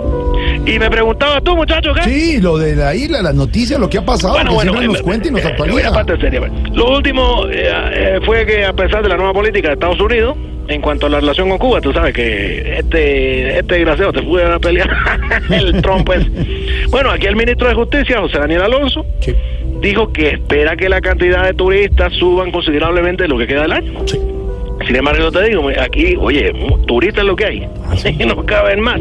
Están los que se quedan un fin de semana, que quieren salir a ver de Guateque, de pasear bueno, de party. De rumba, rumbear, como Sí, decimos aquí. sí. exactamente. Los que se quedan una o dos semanas, que quieren descansar, tú sabes. Claro, el relax, el descanso. El arte del mundo, exactamente. Y los que se quedan dos o tres meses. ¿Y, y esos qué quieren? Adelgazar mucho. No, hombre. No, ¡Qué bárbaro! El método cubano. ¿Cómo le saca el humor? Impresionante. Como le, se la saco, la saco toda, la saco. Impresionante, impresionante. Bueno, y, y hablando de, volviendo al tema de la Sí, tecnología, sí, sí. de del teléfono celular que lo veo muy actualizado, ¿qué, es lo último que le ha llegado? Eh, bueno, eh, ya llegué- mira, Alfredo, llegó una cosa que es una droga nueva para nosotros, te digo de todo modo. Que aquí es útil para ustedes y aquí nunca más nos va a servir para nada. ¿Qué, qué es eso? Una pastilla para la indigestión. o sea, aquí el sal de fruta, toda esta cosa, la, ahí están, ahí están el mostrario. no se mueve nada. Te dejo con la gran Abrazo, música del grande Ernesto Lecuona. Esta versión remasterizada divina de su propia canción, Siempre en mi corazón.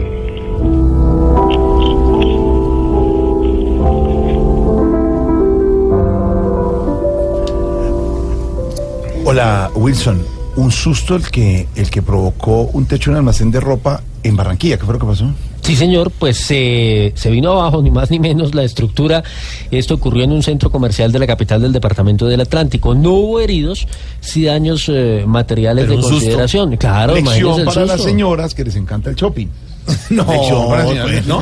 No, Y- tiene que ir a comprar y hay que reducir el tiempo. Con seguridad. Lo que llaman algunos familia Miranda, miran y miran y no compran. Parte de... La diferencia entre los hombres y las mujeres. Usted va a comprar una camisa blanca Y ya sabe. le compró. Sí. Ellas van a ver qué compran, qué hay. No, papito, esto que uno echa cabeza a ver qué le alcanza con el poquito de plata que le dan ustedes. Esa la joda. Qué susto, Esa ¿no? Diana no. Comas con la información desde Barranquilla. Los hechos se registraron en el centro comercial Viva. Allí, a través de redes sociales, visitantes reportaron el colapso de la estructura en la tienda de ropa femenina Estudio F. Un vocero del centro comercial explicó a Blue Radio que todo se produjo por la filtración de agua interna entre dos locales del segundo y primer piso. Señaló que no hubo heridos, aclarando además que el centro comercial Viva no fue cerrado tras el incidente. En cuanto a la responsabilidad de lo ocurrido, dijo que avanzan en una investigación. En Barranquilla, Diana Comas, Blue Radio. Diana, gracias por la información desde Barranquilla. Cuando regresemos, analizaremos la encuesta, las declaraciones del presidente Santos aquí en Blue Radio esta mañana en exclusiva, lo que habló de las armas, de su exministro Juan Carlos Pinzón y de otros temas. Y el domingo, el humor y la opinión en Voz Populi. TV. Voz Populi TV, Voz Populi TV. Aquí el humor crea opinión. Al mejor de tu equipo lo quieres relegar, danos el papayazo y tendremos de qué hablar. Voz Populi TV, Voz Populi TV, Voz Populi TV, Voz Populi TV. En Blue Radio disfrutamos Voz Populi. Ay, sí me sé, pero en Voz Populi no puede faltar su tintico, sí me sé. Con café Águila Roja. Tomémonos un tinto, seamos amigos. Pero que sea águila roja. A ver, tome su tintico, sí me sé. ¿Y qué se estará preguntando? Ignorita. Oiga, su merced, don Jorgito lindo de mi corazón. señorita, ¿Cómo va? Bien, sí, su merced. Don Jorgito lindo de mi corazón, eh, ¿cómo es esa joda que el señor... Eh, Eh, tema, noticia. eh, eh, tema, noticia... ah, Declaración. declaración, ah, esa joda, y esa joda, su merced, eh, que el señor Juan Carlos Opinión. Pinzón... Opinión, su merced. que ese señor eh, Juan Carlos Pinzón ya no le cree al presidente Santos, oiga, ¿cómo así? A ver, Ignorita, la cosa es clara. El doctor Juan Carlos Pinzón trabaja con el hoy presidente Juan Manuel Santos desde el Ministerio de Defensa. Sí. Fue su mano derecha del Ministerio de Defensa. Después, en el primer gobierno Santos, fue su secretario general. Y le manejó temas muy delicados Es que como el, eh, el trabajo con la parte política. Luego fue su ministro de Defensa y después su representante como embajador de Colombia en Washington. Y ahora no le decir, cree. Cargos muy dependientes. Sí. Ha salido del cargo, renunció. Recordemos que en la visita de Estado del presidente a Washington le confirmó que salía, le aceptó la renuncia. Es una persona muy cercana a la Casa de Nariño y a la familia presidencial y es uno de los posibles candidatos del partido de la U. Pues resulta que ha tratado de tomar distancia y ser crítico frente a situaciones, por ejemplo, como la dejación de armas, la de esta semana. Y eso no le ha gustado mucho al presidente, porque no ha estado muy de acuerdo con lo que ha pasado, tanto en proceso de paz como en entrega de armas, después de haber estado tan cerca al gobierno. Hoy habló el presidente Juan Manuel Santos en entrevista exclusiva en Mañanas Blue con don Néstor Morales, don Felipe Zuleta, don Ricardo Espina, el equipo de Mañanas Blue.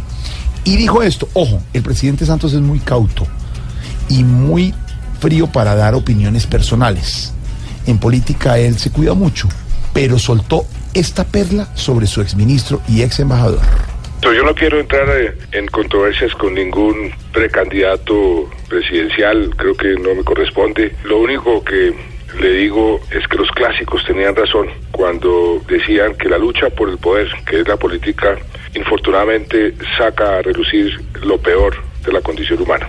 Y ahí fue para que algunas personas críticas del gobierno y de la oposición salieran a decir no se asuste, presidente Santos. Juan Carlos Pinzón está haciendo lo mismo que usted le hizo a Uribe. Es decir, Juan Carlos Pinzón vendría siendo el Juan Manuel Santos de Juan Manuel Santos. Hágame el favor en lo que estamos, don Álvaro Forero. Y esto hasta ahora comienza y la carrera presidencial, pero se está desligando y lo que ha dicho el presidente Santos el, eh, sobre lo que ha hecho el exministro Juan Carlos Pinzón es que la política saca a reducir lo peor de la condición humana. Es cierto, ¿no? Sí, Jorge, y tiene toda la razón el presidente.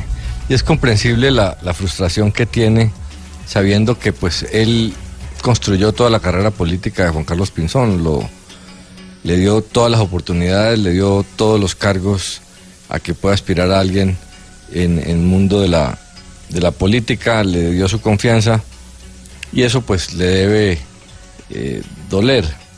Pero esa es la realidad. La gente toma su propio camino y es legítimo que asuma posiciones propias en política y en todo en la vida. No todo se puede manejar en términos de relaciones personales. Los políticos, además de relaciones y lealtades, pues también tienen opiniones, intereses y los contextos cambian. Ese concepto de la lealtad absoluta es casi que mafioso. Eh, la gente debe tener cierta independencia. El presidente puede estar sentido y sorprendido por la actitud de su exministro, pero Santos es pragmático y es tranquilo. Yo estoy seguro que no va a perseguir a Pinzón, no lo va a declarar su archienemigo, no va a decir, lo, no lo va a declarar traidor, eh, no lo va a volver una fuente de su odio y de su, de su obsesión. Eh, porque pues Santos sabe que él fue uribista y hoy es víctima del uribismo, que es la otra manera de verlo. Eh, Uribe fue samperista eh, y en política eso, eso sucede. Y hay que entender que Pinzón también tiene que construir su propia personalidad política para ser viable. Si no, pues no tiene ninguna, ninguna posibilidad de ser fórmula de otro candidato o tener una aspiración propia. Pero sobre todo hay que acordarse de una cosa. Pinzón ha sido independiente en el tema del proceso de paz desde el principio y Santos se lo permitió. Casi que muchos pensaban que le había dado la orden de jugar eh, el papel del policía malo.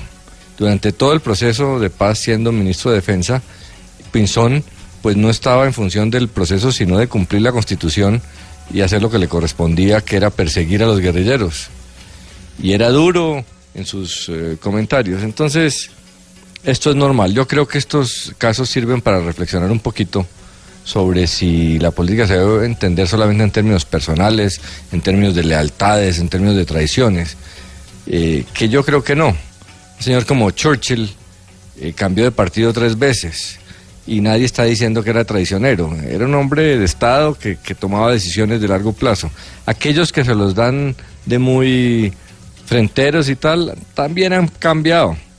Álvaro Uribe empezó en el, en el extremo Todo vale, más pero- de izquierda del partido, Todo del vale, partido pero Liberal y duele. ahora está en la extrema derecha. Todo vale, pero duele. Mire, este, este fin, este domingo tenemos, a propósito, Álvaro, en Voz Populi TV, la nueva novela, la nueva telenovela que vamos a lanzar, que se llama Del odio al amor, que es Pastrana y Uribe juntos. ¿Cuándo íbamos a pensar, después de lo que habíamos vivido y habíamos escuchado de Uribe sobre Pastrana y Pastrana sobre Uribe, esto? Y oímos hoy lo de Juan Carlos Pinzón y el presidente Santos en lo mismo. Es como si en la política todo vale y la amistad poquito.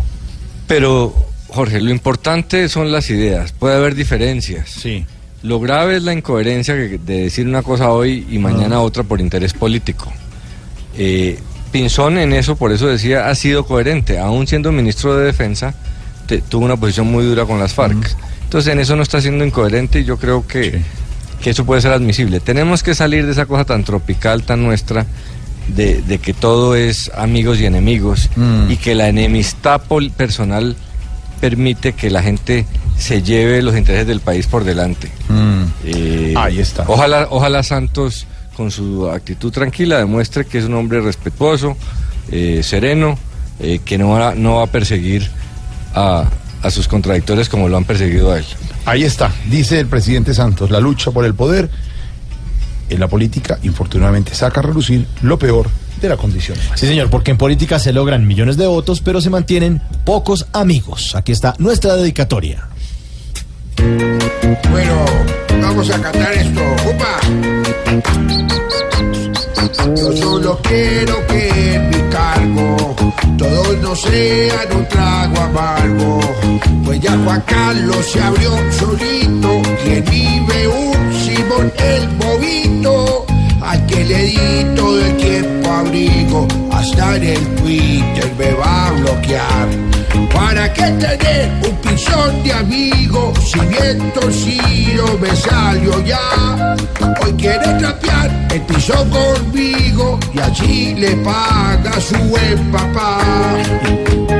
Opa, a todos con las manos arriba.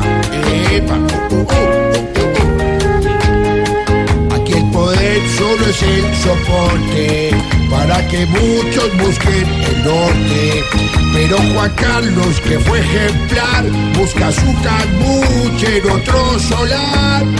Yo realmente no tengo amigos ni para ir a jugar billar Steve. ¿Para qué tener un pichón de amigo si del sillón me quiere bajar?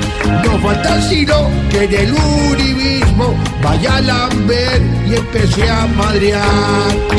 Ay, Dios mío, todos por- porque me dan la espalda. Si yo siempre he sido de una sola cara. ¿Por qué? Segundo, regresamos. Recuerden, el domingo, la novela del odio al amor en Voz Populi.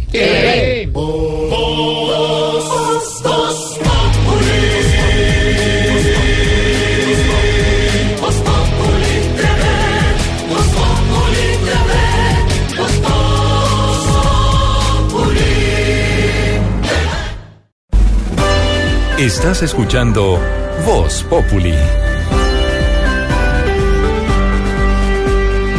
De acuerdo con la última encuesta Gallup, que se realizó entre el 15 y el 24 de junio, el 71% de los encuestados desaprueban la forma como el alcalde de Bogotá está desempeñando su labor, Enrique Peñalosa, mientras que el 25% considera que sí está haciendo un buen trabajo. En eh, abril, desaprobación estaba en el 75, 4 puntos porcentuales por encima. Sí, subió un poquito, pero igual sigue siendo. Pero precisamente le tengo al alcalde Peñalosa. Alcalde, buenas tardes. Buenas tardes, Mauricio, ¿cómo estás? Oiga, ¿qué se siente ser el alcalde peor calificado del país? O sea, pues la verdad es que no se siente muy sexy. Pero ahora lo único que puedo hacer es buscar la forma de subir mi aprobación en las encuestas Gallup. O sea, mis asesores dicen que la clave está en hacerme amigo del pueblo, pero yo creo que está en hacerme amigo del dueño de Gallup. No, no. Chistoso. Sí, muy chistoso, pero me imagino que debe estar un poquito triste o no. Pues no me puedo dejar amedrentar por estas cosas, Mariqui. Si me pongo a aburrirme y ahogarme en mi propio llanto, voy a quedar como lo que hay en la 94. ¿Qué? Inundado y deprimido. Ay, no. Óigame, eh, alcalde, ¿y tiene algún método para empezar a, a ganar aprobación? ¿Qué tiene pensado? Pues ahí estamos pensando en grabar un rap de la EPA Colombia dando unos tips que tengo para aprender a gobernar. Pero la EPA Colombia no sabe rapear. Ni yo gobernar, güey. Ay, no, hombre, no. Ta- Hasta luego, feliz tarde. Chistoso, me encanta mucho. Hasta luego, alcalde. Chao,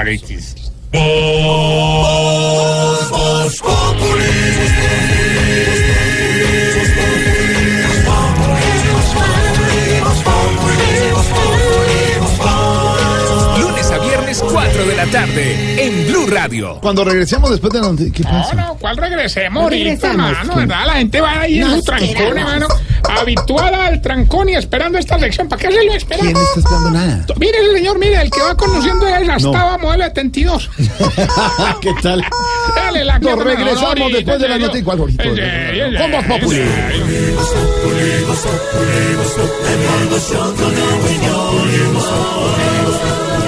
En Blue Radio.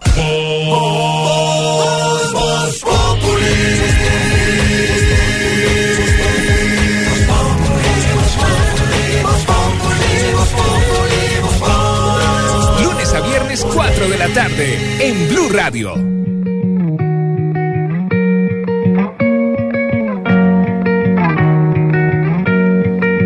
Yo conozco su cara y conozco su alma. Que no hay gente más buena que yo haya visto en otro lugar. Es mi pueblo, es mi herencia, que me dio mi bandera. Que se alegra la vida cuando un domingo sale a pasear. No se queda en su cama, se le notan las ganas. Y aunque no ha amanecido muy tempranito, sale a entrenar. Es un noble guerrero, un halcón montañero. que sube ligero y en las montañas suele reinar. Se los digo yo, que me lleva el llanto, esa es la emoción de ser colombiano. Es Carlos Vives para nuestros ciclistas. Ah, comienza este sábado el Tour de Francia. Nuestro Nairo, siete colombianos dispuestos a ganar todo por el todo el Tour de Francia. Y es Carlos Vives con esta dedicatoria a los ciclistas.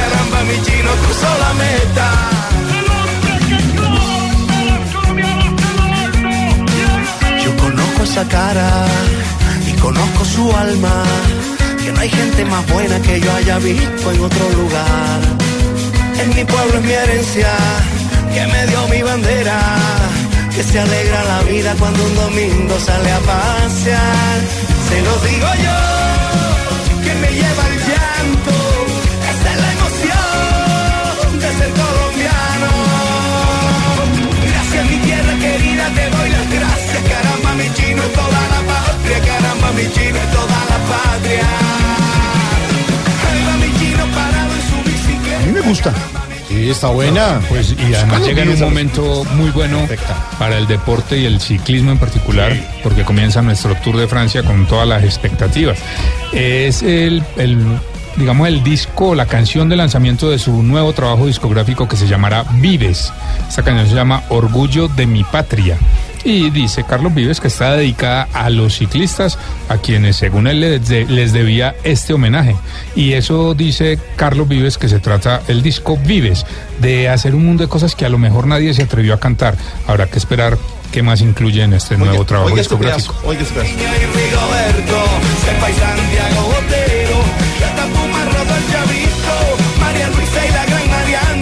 Sergio Luis Pantano y Gaviria, y Dayer y Nairo Quintana.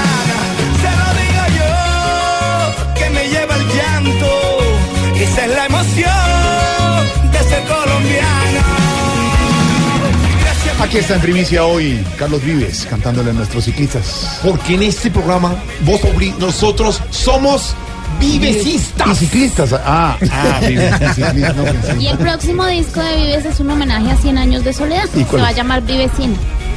Eh, no. Sí, es muy, es una... ¿Dónde sacó eso? ¿No?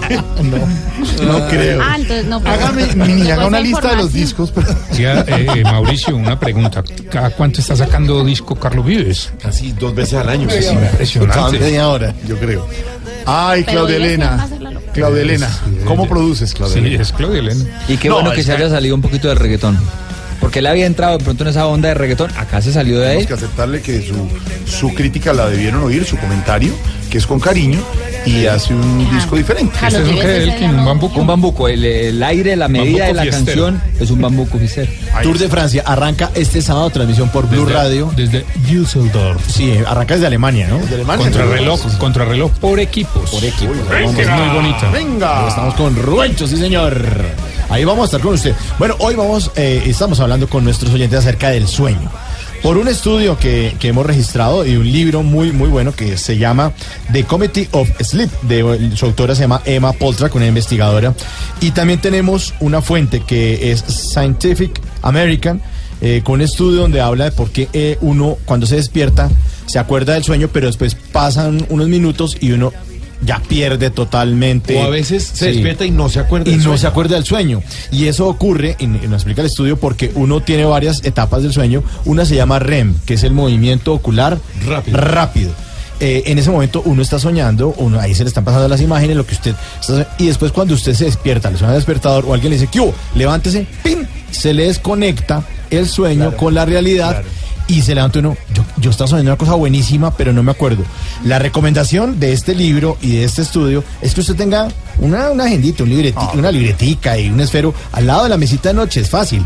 Y apenas esté despertando, no se despierte de una, cierre los ojos, esté con calma y acuérdese lo que acababa de sentir en ese momento y se para y lo anota y ahí disfruta más minutos de su sueño.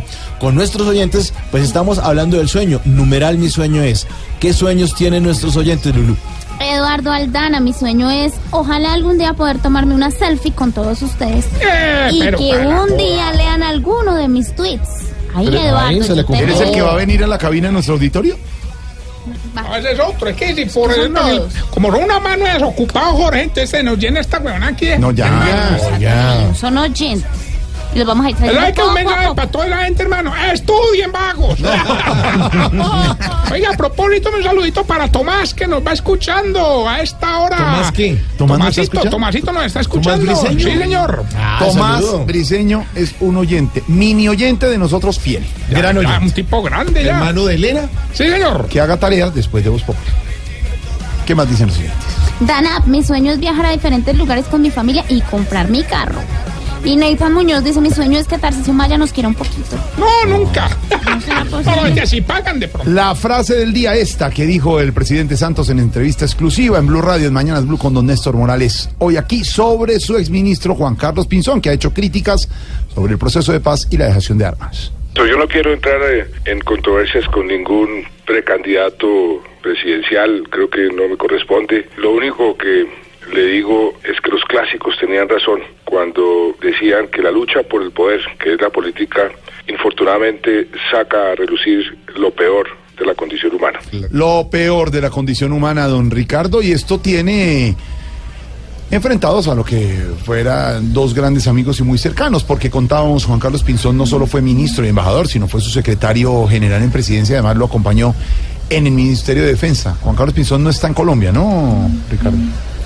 Pues eh, está por venir al país, digamos, él viene y sale de Colombia.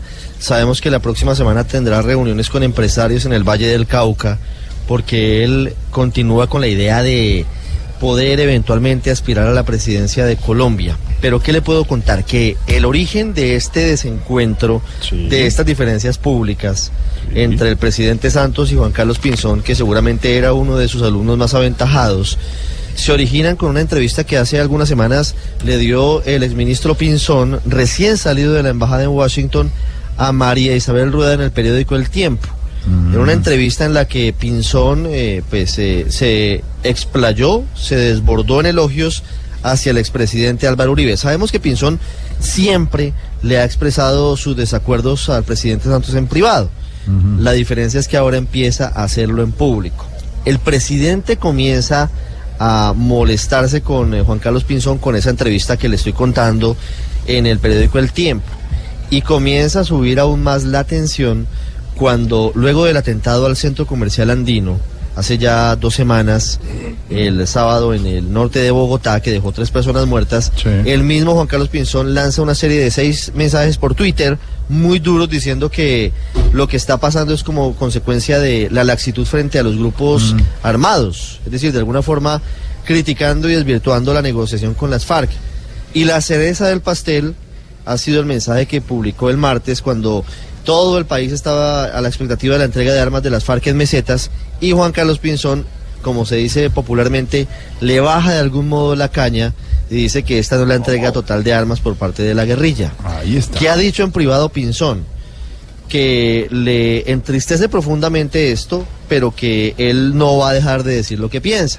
Y que él en ningún momento ha sido desobligante, ni descortés, ni con el presidente, ni con su señora, ni con su familia, porque por ellos tiene el máximo respeto, pero que no se privará de dar sus opiniones frente a las ah, situaciones y realidades que hoy tiene el país. Esa es la crónica del desencuentro entre el presidente Santos y el exministro Pinzo. Que para algunos, don Ricardo, es eh, desmarcarse del presidente Santos para ser candidato independiente del gobierno, no tener esa marcación y poder lograr algunos votos por otro lado. es Y para otros, pasan- en la pa- posición, como leíamos, Ricardo, los comentarios en las redes, Juan Carlos Pinzón vendría a ser el Juan Manuel Santos de Juan Manuel Santos, eh, trayendo a colación lo Sí, que pasó con. Juan Manuel Santos y Álvaro Uribe cuando era presidente. Pasan, pasan dos cosas. Primero, que eh, digamos que el presidente Santos no tiene, no tiene autoridad moral.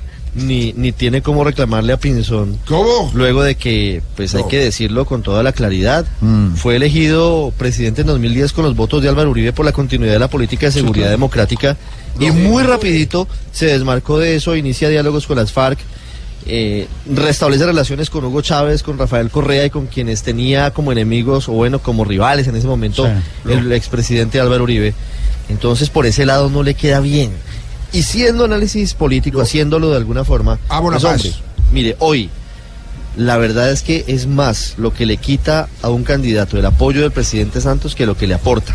No estoy hablando de lealtades porque ese es un asunto distinto. Sí. Y la lealtad pues tiene que prevalecer, pero usted sabe que en la política las lealtades no existen. Y en la Como- política pues, como decía Álvaro, en mientras, se- mientras se mantengan las ideas. Son cambiantes. La política, diría el sabio pensador clásico Sabas Pretel de la Vega, la política es dinámica. Dinámica, Es dinámica. Dinámica. Ahí está, lo que no es Voz Populi con Ricardo Espine, director de noticias. Gracias. Ricardo. Yo lo Y esto es Carlos Vives cantándole a nuestros ciclistas que el sábado comienzan el Tour de Francia. Orgullo de mi patria. Gracias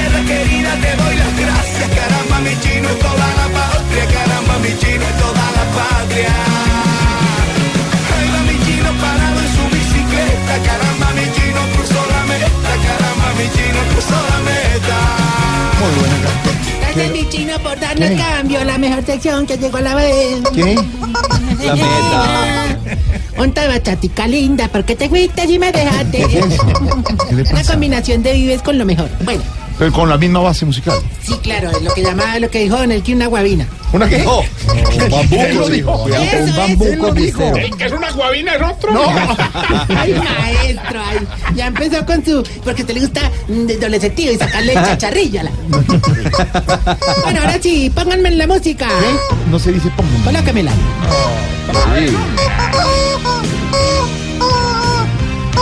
Querido Radio Escuchas.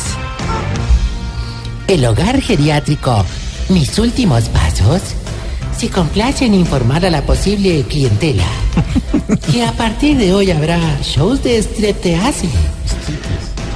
También por parte de todas nuestras chicas viejitas. Claro que las chicas viejitas torcidas harán show de artritis, no de artritis. Con estos shows, solo queremos resaltar los valores de las chicas viejitas. qué bueno.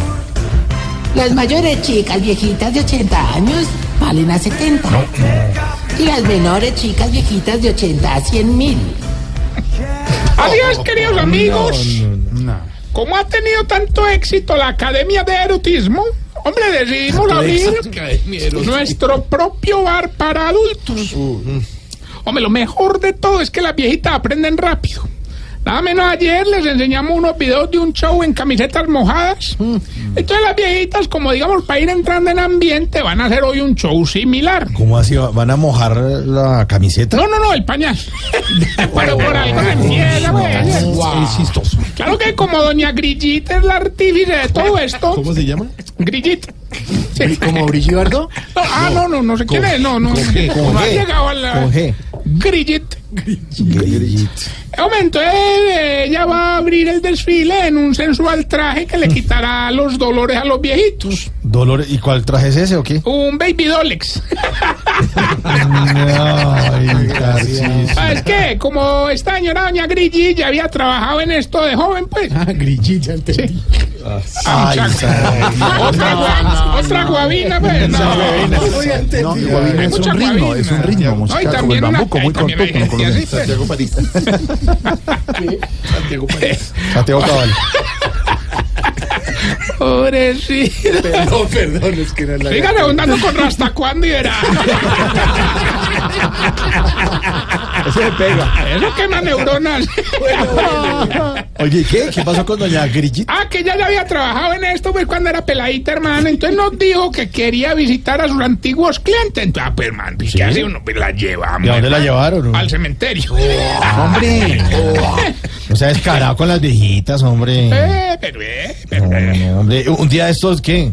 ¿Les van a pagar toditas? No, no, no, ella a mí no me cobra. ¿No, no le cobran? No, no, no, no, le va a tener que pagar yo nada. Hombre, Mauro, para reivindicarme con vos, pues, entonces Sí, te sí, hago la favor, invitación al bar, hermano. ¿Sí? ¿A Sí, para que vea que era una temática diferente a esos table dance que de los que habla un amigo por ahí. Voltas. Sí, sí, ver, sí. ¿Y qué es lo diferente? Ve, por ejemplo, me, cuando las viejitas salen a hacer el show, no es necesario que les tiren billetes, pues, como, como se acostumbra. Bueno, entonces que les tiren que. No, no, ibuprofeno, loratadina, mila. Ah, recogió. Ah, vea, Tamayo está en uno de esos. Oiga, solo por curiosidad. Pregunta solo por. eh, cuando las viejitas están haciendo el show de striptease, Se quitan todo. Ah, ¿te interesa, pues? ¿Te No, interesa? solo por curiosidad. Ah, no, pues ¿cómo te ocurre, hermano? Ante todo la decencia, hombre, ya siempre, siempre, siempre se dejan Ah, algo. bueno, sí, me imagino la ropa interior. No, no, no, no, no, la caja de dientes. No, hombre. ¿Y ya las viejitas tienen clientes o qué? Pues véame, hay un viejito que a todas las ha llevado a la cama. Uy. sí, sí. Es así de potente. No, no, les empuja la silla de ruedas. Te no, baila. no, no, Oiga, no, pero el que sí disfrutó mucho con la apertura de este nuevo negocio en el ancianato es el viejito este, el que se quiere morir, don Eutanasio. Oiga. ¿O qué? ¿Se llama así? Sí, se llama así. ¿Se llama así? ¿Y por qué dice que lo disfrutó? Hombre, porque estuvo en la inauguración y quedó matado. Ay, don. Ah, esto del bar ha sido un trabajo en equipo. Entonces, por ejemplo, don Mondaniel y don Baricoselio son los meseros. y que para ganar respeto entre los clientes le mandaron a hacer tatuajes de elementos del billar. Entonces, don Mondaniel se tatuó el taco. Sí, y don Baricoselio. Las bolas. Eh, Tamayo lo conoce, Tamayo. Se va. vino, ¿cómo Se va. Se va. Estás en el trancón. Y en el trancón, todo es. Voz Populi. En Blue Radio. ¿No le parece? Ay, Jorito. No, de verdad. Jorito, Hay niños, hay, lindo. hay niños como Tomás en... No, no, seguramente, seguramente, seguramente, precisamente por eso. Vamos con nuestro cuestionario que le va a ayudar a identificar si usted, querida amiga. Se está poniendo vieja, cuéntese cada cana que ya tiene en la ceja. Si cada que le gusta una comida pregunta cómo se hace para hacerla en la casa. Se está poniendo vieja, cuéntese cada cana que ya tiene en la ceja. Si sale a la calle en ropa deportiva pero no hace ejercicio.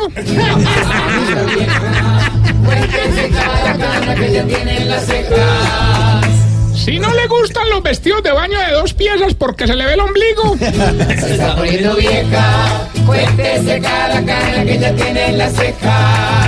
Si cuando ve a otra mujer con buen cuerpo lo primero que piensa es que es operada. Se está poniendo vieja, cuéntese cada cana que ya tiene en la ceja. Si cuando sale de viaje siempre trae un imancito con el nombre del lugar para pegar en la nevera. Se está poniendo vieja, cuéntese cada cana que ya tiene en la ceja. Neveras llenas de imanes. Y si cuando se da un beso con la pareja ya no cierra los ojos. Cuéntese cada cana que ya tiene en la ceja. Bueno, y mientras, Muy bueno. Y Porque cuando cierras los ojos... A buena hora. A buena hora. O si no. y, mi- me- me- claro, no me gusta la- Me hubieran dicho. y mientras el dedo cancelando una llamada de WhatsApp llega a la línea.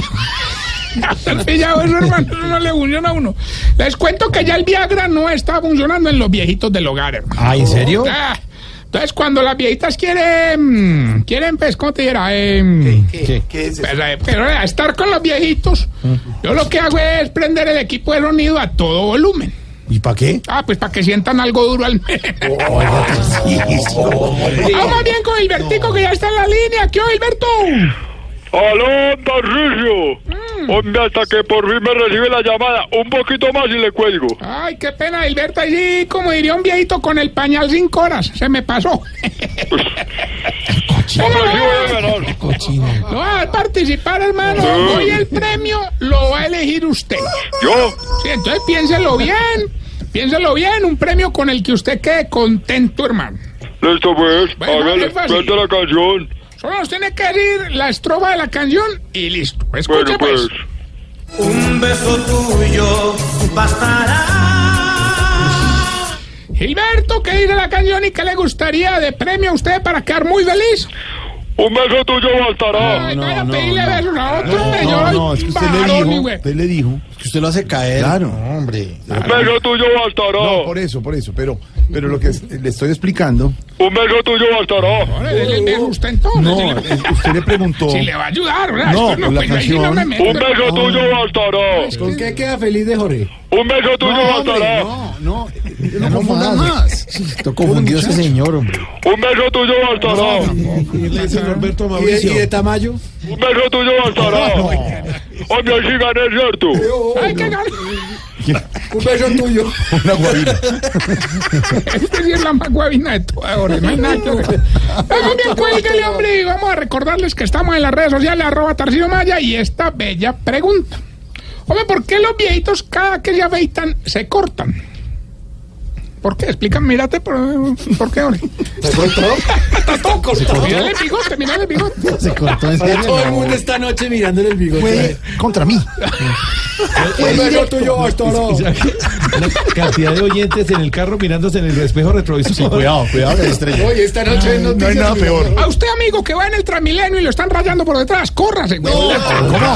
No, porque... Era para vincular. Y el domingo, Voz Populi.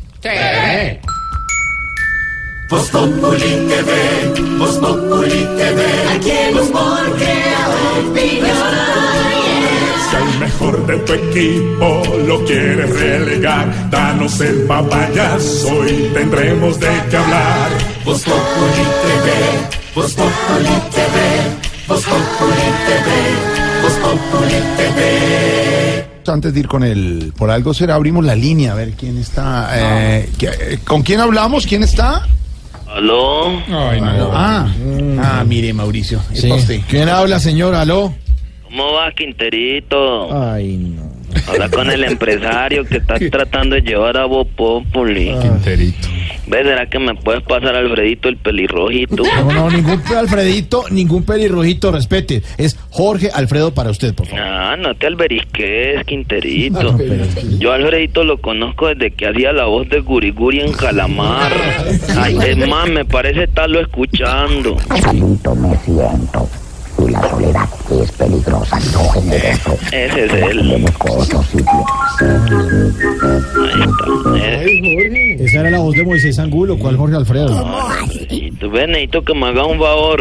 Es que me dieron la organización de las fiestas del municipio de Cundinamarca donde se inventaron el Viagra. Ay, a ver, ¿y cómo se llama ese municipio? ¿Cuál es? Párate bueno. Entonces, pues la verdad es que... Es un municipio muy querido yendo a Villavicencio, Sí. no es para eso. ¿Y qué favor necesita? A ver, ¿qué favor No, necesita? ve, es que estamos organizando un día para los niños. Entonces ya tenemos columpios, ya tenemos carrusel Mm. y solo nos falta que convenzas a Tamayo para que venga y se acueste un rato boca arriba ahí en el parque. No, un minuto, ¿y por qué? ¿Por qué tamaño? ¿Por qué? Porque es que todavía no hemos podido conseguir el saltarín. Respeta a Andrés Tamayo, nue- nuestro gran humorista en Medellín, hombre, ¿cómo va a decir eso? Sí, pues, te imaginas un niño saltando ahí en el Aquí hay varios saltarines, pero no trata de eso. vuela hasta la Guajira. Entonces, también, también te voy a pedir otro favorcito. ¿Qué pasó? Lógicamente, si te queda fácil, claro que a vos todo te queda fácil. Lo único que a vos no te queda bien es el pantalón. De A ver. resto, pues sí sos un berraco. Es que también me dieron las fiestas del Orito Putumayo. ¿Sabes dónde Ah, sí, queda sí. Orito, no? Pero claro, sí, señor. Entonces necesito que me consiga el teléfono de Juan Lozano a ver si viene a ser jurado en el reinado del Lorito. A ver, ya. No, respetando a nuestro Juan, comentarista y panelista. Claro. público. Mire, a ver, ¿qué más se le antoja al señor? Pues, Va, al bullying. Pues no, pues, pues yo, ya, pues ya, ya que estás tan amable, mira, es que, el al- es que mira, el alcalde del Berguel me contó que... ¿Cómo? Del Berguel. Sí, ¿qué le Me contó? contó que vio a esta muchacha que trabaja con ustedes, María Auxiliadora. María Auxilio. Auxilio, María Auxilio. Sí, es que el alcalde la vio en una revista con el novio. y le pareció una cosa divina, ¿me entendés? Entonces, Está perfecto para... no, está muy, muy apropiado. Muy hoy. apropiado hoy. Sí, entonces, entonces que si por favor le conseguí, no, es que en serio le pareció una cosa hermosa, entonces que si por favor le conseguí el teléfono. ¿El de María Auxilio? No, el del novio. No, hombre. Oiga, este libretista no tiene el decálogo. Decálogo. Le, lee el, María Auxilio, lee el punto 10. Ve, espérate que no No, también. no, también. No, espérate, no, no, no me 10, colgas, por favor. No, dame el teléfono, ve, dame el teléfono. No, vení, dame el teléfono de Ricardo Espina para las fiestas del búho que lo quiero.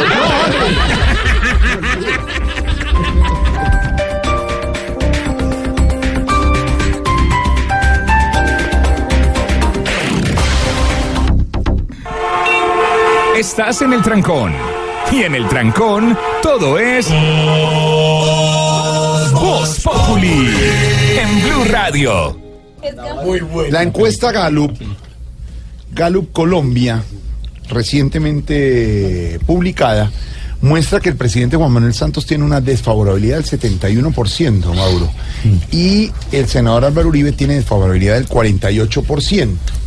En favorabilidad los dos, una cosa es la desfavorabilidad, otra la favorabilidad. En este momento, el expresidente Álvaro Uribe está desfavorable 48%, favorable 46%. Y Juan Manuel Santos, presidente de la República, está en 71% desfavorabilidad y favorabilidad en 24%. Es la primera vez que en la encuesta Gallup eh, el eh, senador y expresidente Álvaro Uribe tiene más desfavorabilidad que favorabilidad. Entre tanto, el presidente Santos bajó dos puntos en favorabilidad y sigue su desfavorabilidad en 71%. ¿Cómo poder interpretar esto? Le preguntamos a Álvaro Forero en nuestra sección. Por algo será. Don Álvaro. Jorge, en la encuesta Gallup que salió ayer, pues no hay grandes cambios. Los temas de toda la encuesta están dominados por un pesimismo que está por encima del 70%. Cuando eh, una sociedad tiene un estado de ánimo tan extremo, pues eso lo, lo define todo. En general es una encuesta que muestra un panorama poco optimista, bastante crítico en casi todos los temas. En los problemas que registra la gente como más importantes llama la atención que no está la seguridad. La seguridad solamente es prioritaria para el 16%. No es la corrupción, eh, que está en el 28%. El tema que más preocupa a la gente es otros, es decir, muchos otros, muchos temas. Ahí están contenidos eh, muchas de las preocupaciones de los colombianos y pues falta descubrirlo. Es una de las labores de los candidatos presidenciales, tratar de, de descubrir eh, qué es ese otros, qué es lo que más preocupan a los, los colombianos. Tal vez el, el tema más importante de la encuesta es la relación de favorabilidad y desfavorabilidad entre Santos y En Santos se mantiene la desfavorabilidad en el 71%, entonces pues eso no es nuevo. Eh, Santos definitivamente eh, tiene un problema de, de favorabilidad claro, pero mucho de esa desfavorabilidad se debe a la polarización y la polarización le había convenido mucho a Álvaro Uribe. Sin embargo, está cayendo por segunda vez en toda la historia. Es más alto el desfavorable de Álvaro Uribe que el favorable. Tiene 46% de favorabilidad y 48% de desfavorabilidad. Entonces, más de la mitad de los colombianos no tienen una opinión favorable de él y más colombianos tienen una opinión desfavorable que favorable. Entonces, se pregunta uno por qué, si esta polarización aparentemente le convenía tanto a Uribe al punto que él la instiga permanentemente. Una posible explicación es este proceso de, de cumplimiento de entrega de las armas por parte de las FARC, que no beneficia a Santos, pero demuestra que muchas de las acusaciones contra el proceso no son ciertas. Y lo otro que puede indicar falta comprobarlo en los próximos meses es que la gente se empieza a cansar de la polarización, porque Uribe se ha enfocado en golpear a Santos, en generar odio contra Santos, pero pues Santos no va a ser el candidato presidencial en el 2018. Las elecciones no van a ser sobre Santos, van a ser sobre el futuro. Entonces, esa polarización puede indicar que, que no le está funcionando del todo y muy seguramente a Uribe, que le importan tanto las encuestas, esto lo va a llevar a, a hacer, a modificar eh, en algo su posición. Esperemos a ver, esto es todavía muy pronto, pero definitivamente el país sigue en una, en una onda muy pesimista. Y si don Alvarito lo dice, por, algo será. Mientras Santos ni sube ni cae, Uribe el gruñón lamenta el bajón. Que hoy vive porque ya su imagen no es la mejor, ni es el gran señor. Y si sigue cada uno haciendo el papel de Dios, caerán los dos. Si una encuesta vinagra la fiesta, por algo será, por algo será, por algo será, por algo será. Si la nube se baja y no sube, por algo será. Y sobre este mismo tema de las encuestas, pues aquí está nuestro cuentico del día en Voz Populi. Este es nuestro cuentico del día.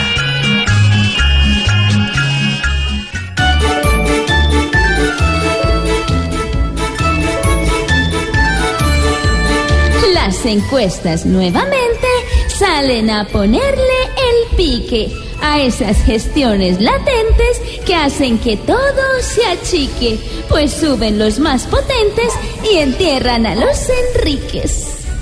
Felicito a Char y a Fico por su gran categoría.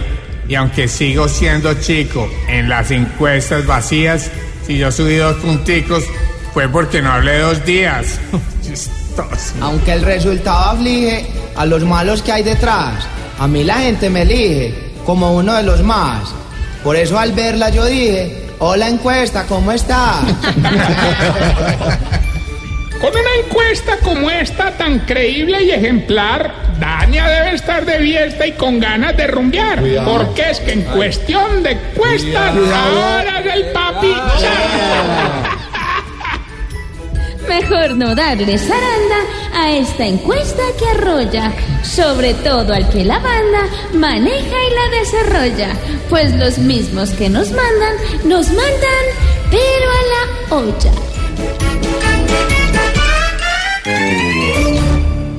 Que el jefe no te dejó salir temprano de la oficina. En la oficina, todo es Voz Populi. Hablando de las encuestas, eh, la que hizo Gallup, ¿Cómo el que vio? se- 71% de los encuestados desaprueba- desaprueban la gestión del alcalde Peñalosa, pues a uno que sí le va muy bien es a Federico Gutiérrez, el alcalde mejor. de Medellín, claro, 82% de favorabilidad. ¿A Fico? Sí, a Fico, Sí, muy señor. bien. Eh, por eso lo tenemos acá, porque queremos hablar con él. Ya ¿Ah, lo sí? tuvimos invitado, pero lo tenemos desde Medellín. Buenas tardes, alcalde. Hola, ¿cómo estás? Con el calor que está haciendo estamos trabajando suave por Medellín. Bueno, alcalde, me imagino que muy feliz con los resultados de la encuesta de alcaldes y gobernadores. Ah, yo no le peino moño ni le paro bolas a eso, Santiago. Es que luego salen a comentar que uno es farandulero, que no gobierna por estar en redes sociales. Y yo a esos comentarios y no les doy like. Espérame, Mauricio, que estoy, eh, digo, Santiago, estoy acá comprando comida. Vale, vale. Hola, cajero, ¿cómo estás? Mm, cajero. Ve, dame por favor un combo 1, un combo 2, un combo 4, un combo 8 y un combo 6. Pero tanto combo es que tiene comida, alcalde. Ah, es que vos sabes que estamos acabando con todos los combos de Medellín. Gracias, cajero. Saludame a la mamá, pues. Un abrazo. ¿Ya, ya se despidió? No, acá el cajero, despidiéndome el cajero y también de una vez del acordeonero, a los dos, chao. Hombre, alcalde, ¿a qué cree que se deba tanta aprobación y popularidad, hombre?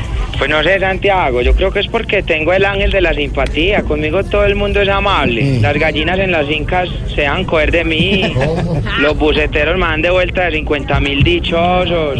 Y lo último que me pasó no me lo vas a creer, ¿Qué hombre. pasó? Una cajera de un peaje me sonrió y me saludó. ¿Puedes creer? No, espérame que estoy en un semáforo. Tranquilo, tranquilo. Ladrón de espejos, ¿cómo estás?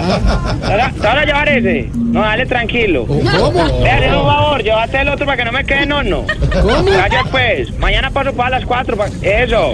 Hágale, para que usted los cuatro espejitos, pues. Chao. Oiga, alcalde, no, Sí. vemos que está muy ocupado, mejor lo dejamos, ¿no? No, no, tranquilo, Santi. Es que, no quiero crear esa fama de que nunca, pues, los atiendo como debe ser o que les gasto el tiempo que debe ser, pues, porque no... Perro, ¿cómo estás? ¿Bien o no? No, pero... Bueno. ¿Qué hubo, Dania? Un abrazo. Quiero, oiga, chao, pues. Estamos hablando. Chao, muy amable, alcalde. Bueno. Voz Populi es la voz del pueblo. ¿Qué pasa en tu ciudad? Cuando estoy pensando en ti, Tu ciudad en Voz Populi. se despide la alegría, se aproxima la tristeza, penas y melancolías. El Aquí está Arnulfo Becerra Vaca desde los 96.3 en Millano Lindo, Millano Bello, Millano Hermoso. ¿Qué hubo, Arnulfo? ¿Qué? Hola Rosario, ¿cómo está de ánimo hoy, muchacha? Cuente a ver. ¿Cómo así que aburrida por su ternerito? Cuénteme a ver, ¿cómo es esa cosa? No, no, no, ¿cómo así? ¿Cómo así? ¿Qué, qué, qué pasó con Rosario? No, pues que tuvo un ternerito y le salió muy marihuanero. ¿Cómo será el marihuanero que apenas le salieron los dos cachos se los fumó? Uy. Arnulfo, ¿y qué noticias tenemos por allá del llano? Claro que sí, don Mauricio. Le cuento que este fin de semana estaremos en el torneo internacional del Joropo en Millano Lindo, Millano Bello, Millano Hermoso. Tendremos cabalgata, reinado, joropódromo, etcétera, etcétera. Por cierto, al joropódromo debería venir la doctora Noemí que ya tiene experiencia en el baile. ¿Ah, sí? Don Mauricio, pues claro que sí. ¿Y por qué tiene experiencia en el baile? Porque cuando aspira a un cargo de elección popular, siempre será bailan los demás candidatos. ¡Jayaro! Por acá espero a todos los del elenco de Voz Populi. Oiga, sí, va a estar buenísimo. Ojalá podamos ir. Claro que sí, don Mauricio, anímese, anímese. Para que participen, que el baile será por parejas igual que el coleo. Y aquí entre nos, don Mauricio, uno no sabe con qué se goza más.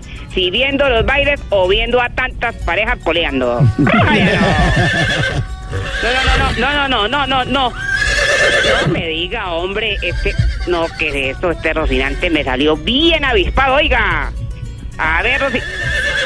No, Roci- No, no, no, no, no, pero la próxima vez no se me salva. No, señor, no, señor. ¿Y qué pasó? ¿Qué pasó con Rocinante? Que lo ensillé para llevarlo a la cabalgata, pero dice que como es tan caballero, le dio la silla a la yegua.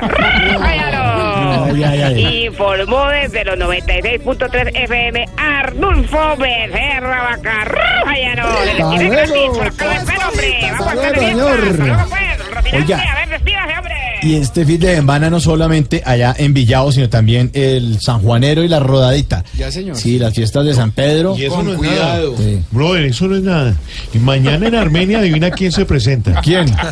Está Camilo Cifuentes, brother. Ay, sí, me suena. Con sus 20 años de cordialmente imitados. Sí. Adivina en dónde, brother. ¿Dónde, brother? En el Centro Metropolitano de Toca Convenciones. estar allá, Chief. Las boletas, adivina dónde, brother. ¿En dónde, En el brother? sándwich cubano, brother. Ay, qué bueno, en Chief. los sándwich cubano vas y... Listo, Sí, no Juanito. va con el patrocinio de Tarcisio Maya. Péguese la robadita. Bueno, y, y- y unos que se van a pegar la rodadita son la- el grupo folclórico de las FARC que está presente en las fiestas de San Pedro. Y sobre este tema, aquí está nuestra dedicatoria y los dejamos con la dedicatoria. Feliz noche, ¿Quién va a cantar esta dedicatoria? El guerrillero. No me diga. sí. Pensé que hoy nos habíamos salvado de eso. No, del Yari. No. Óigalo. Hasta luego. Feliz noche. Ya, ya, no, déjeme calentar con una troya y canto. En la fiesta de San Pedro, esto dijo el armadillo. Mi arma la entregué a la ONU y quedé desarmadillo. Ay, no, yo me van a echar, me van a echar. Para nosotros todo el gloria ya pasamos tan sabroso, ya pasamos tan sabroso. Que lo que hablen los demás ahora nos importa poco. Seguimos cantando, seguimos bailando. Que si otros hablen bobadas, nos importa un poco. Hemos entregado todas nuestras armas a lo loco y de nuestro mejor modo. Así que verán la farca así metidas en todo. Siempre celebrando, siempre parrandeando. Porque no debemos ya nada y ahora libres somos. Tantos años de conflicto, tantos momentos de guerra, pero ya llegó el descanso porque ya se dio la tregua y vamos a borrar y cantemos en coro la vida hay que gozar. Aparte de hoy seguimos gozando todas las fiestas y en vez de grupos armados vamos a montar orquestas